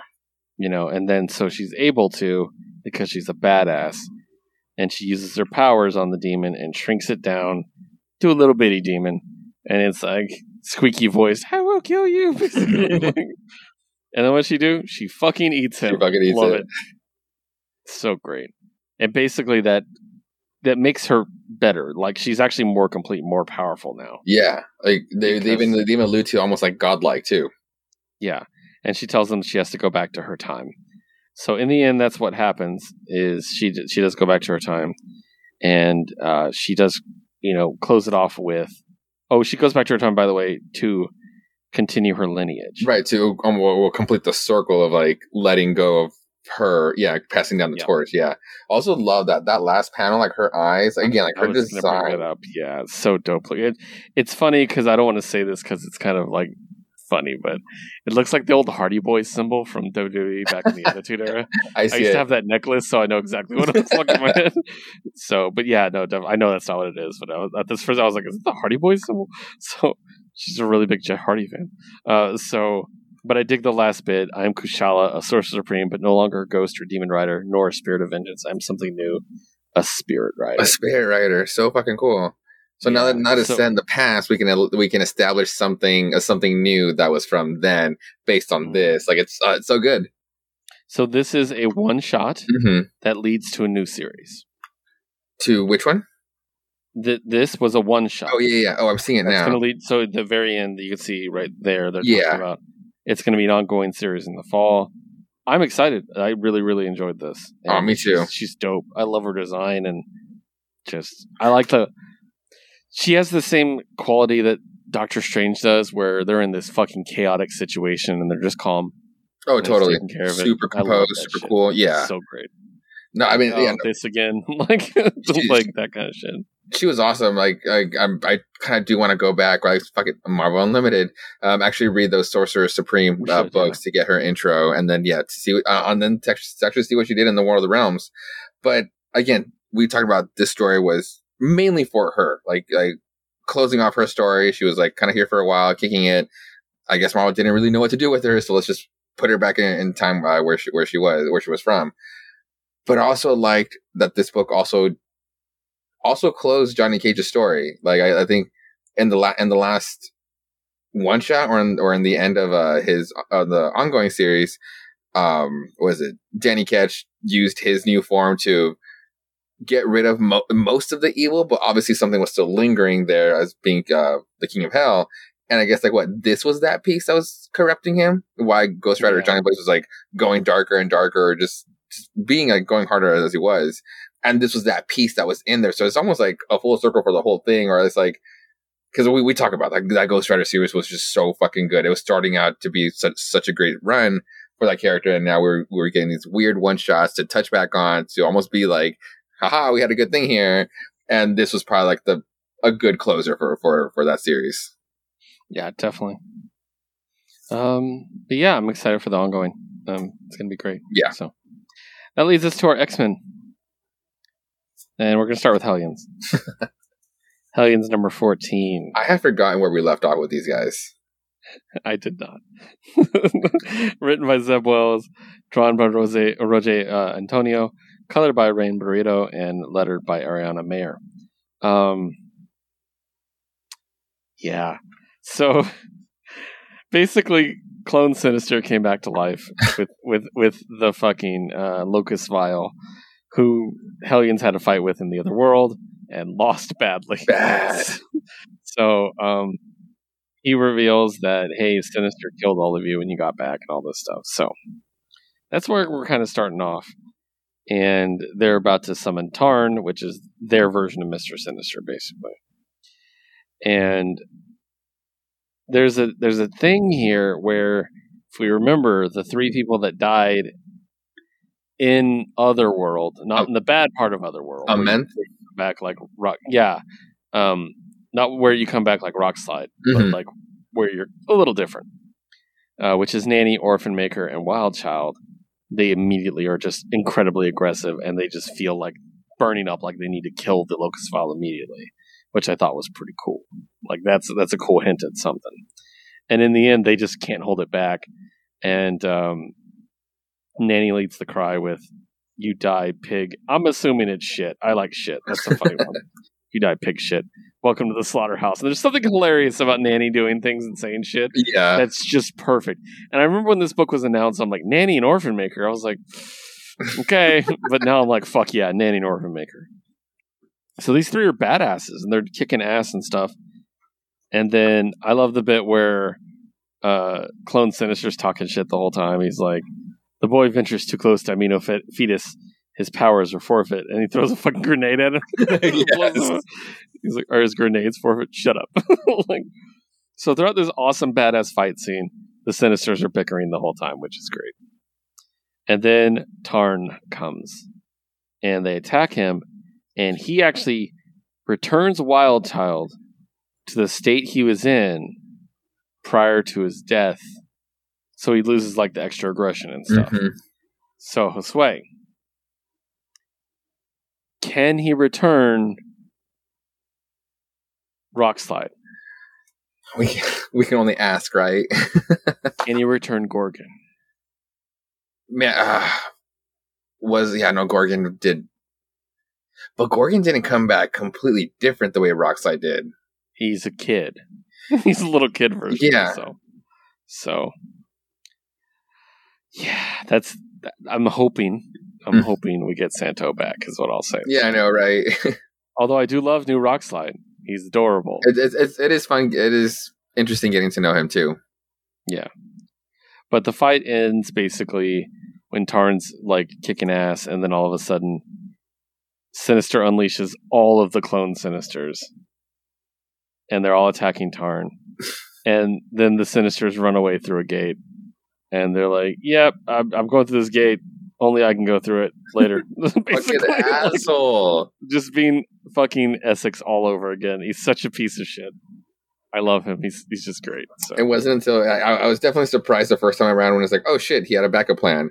But it wasn't until right now where where we're going where we're going through the pages and it's um the scene where basically once uh, Wild Child starts going aggro, we get the info page and the next one, and you get you get a, you get a clear shot of the background. And every single one of those uh, crystal capsules has a fucking diamond on their chest, and it was there under our noses the whole time. Yeah. yeah. Also, I did get the In Hyuk Lee cover, Yes, of course, because it's wonderful. So that leads us to our last book, X Men number two. yes, I did get the In Hyuk Lee cover for this one too, which is Armor, Nice. and it's wonderful. Um, so this is X Men two, so it's only the second issue of the new relaunch of X Men. And the fact that we're getting a new volume of X Men still throws me off. I still, I'm like, we just had a volume of X Men start, but Yeah. it is very much clearly a sec, a next step. You know what I mean? Oh, for sure. Written by Gerry Duggan, drawn by Pepe Larraz, colored by Marte Gracia, and lettered by Clayton Cowles.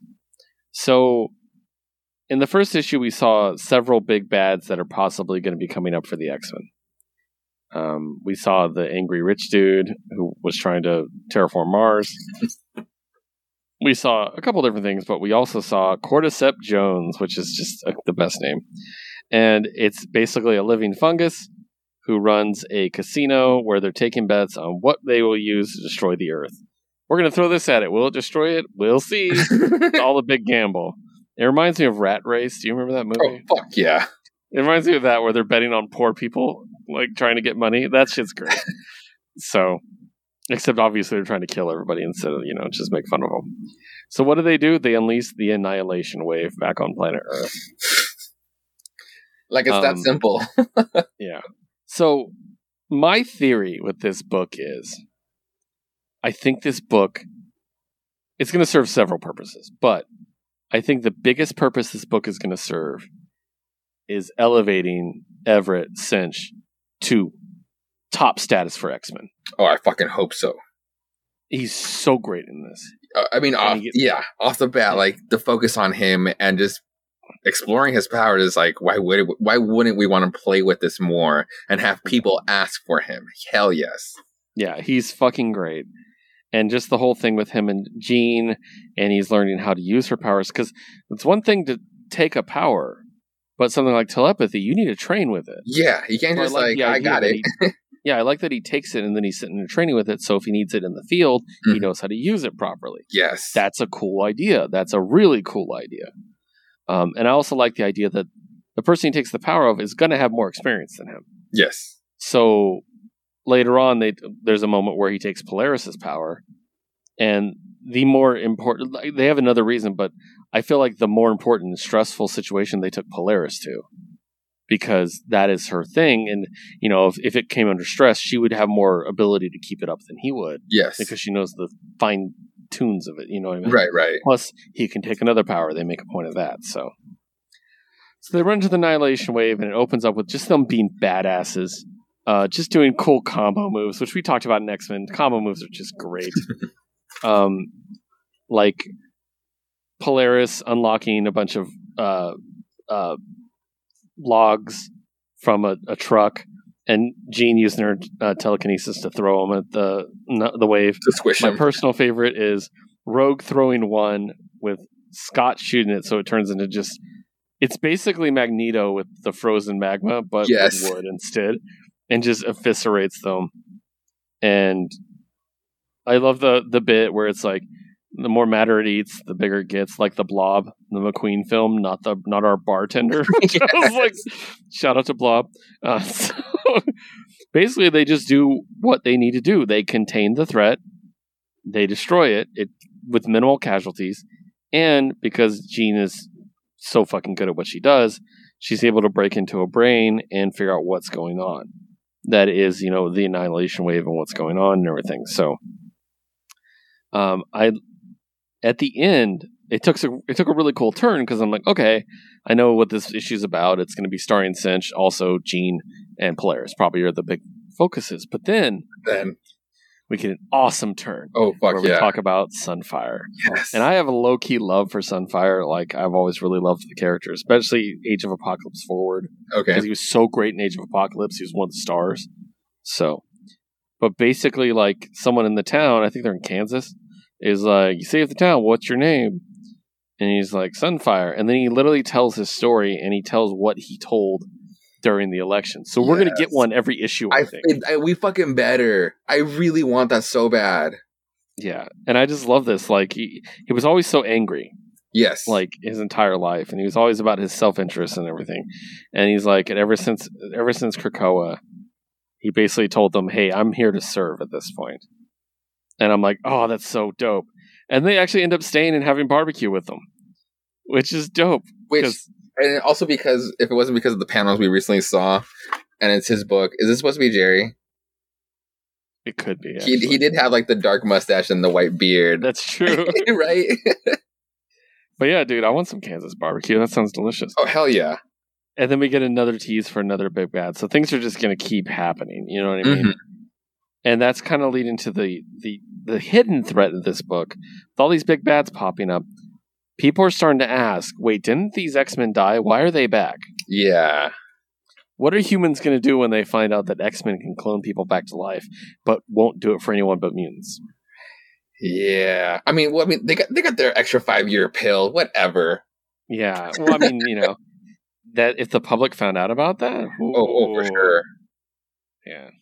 No, I, I definitely love this issue, especially yeah, we're exploring Synch, uh, the Synch Synch, uh, but then yeah, like the great surprise of like the, the election process was so cool, and Yeah. to, to like we were there, but to actually get to listen to everybody's like or the ones that were serious about being elected or for, to be elected for, to just hear those speeches, like I would have, I just would have loved to, to be part of like that part of a part of the process, and then like everybody just coming to a vote. To hear that speech at the gala and like yeah fuck it you got my vote sunspot sunfire Um, I also would be I would be remiss if I didn't mention the very beginning of the book where Rogue finds out that Gambit is having a poker game in the bottom of the treehouse, and I love it because Rhino's there. it's rhino and black cat I love Rhino. And the like, I thing, really the thing is fine but the, also the thing is also cool with just these two cats being there because they're probably good at poker well, half the time Rhino's a good guy. Like it's just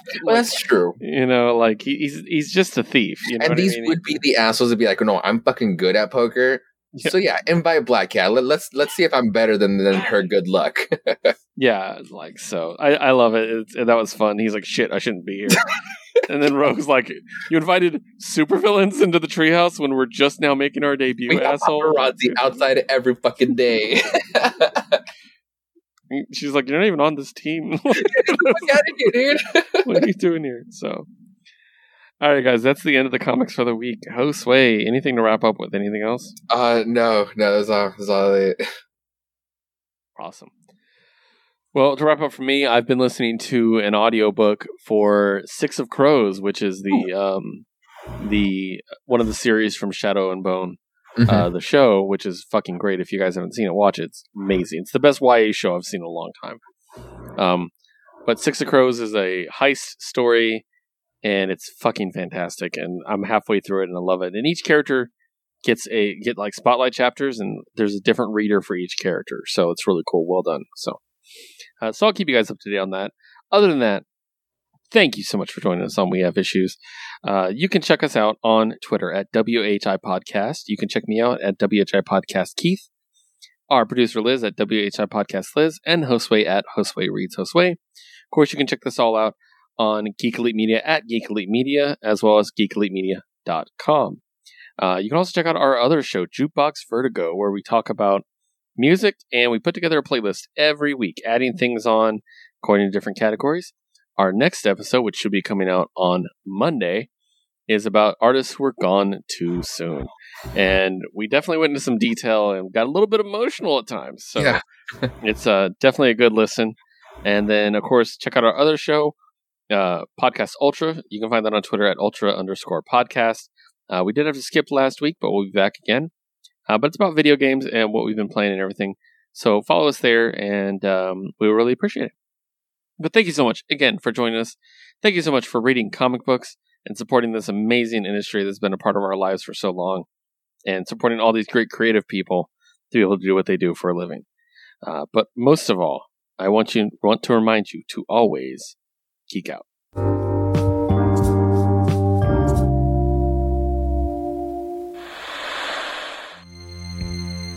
This concludes our broadcast. Beep.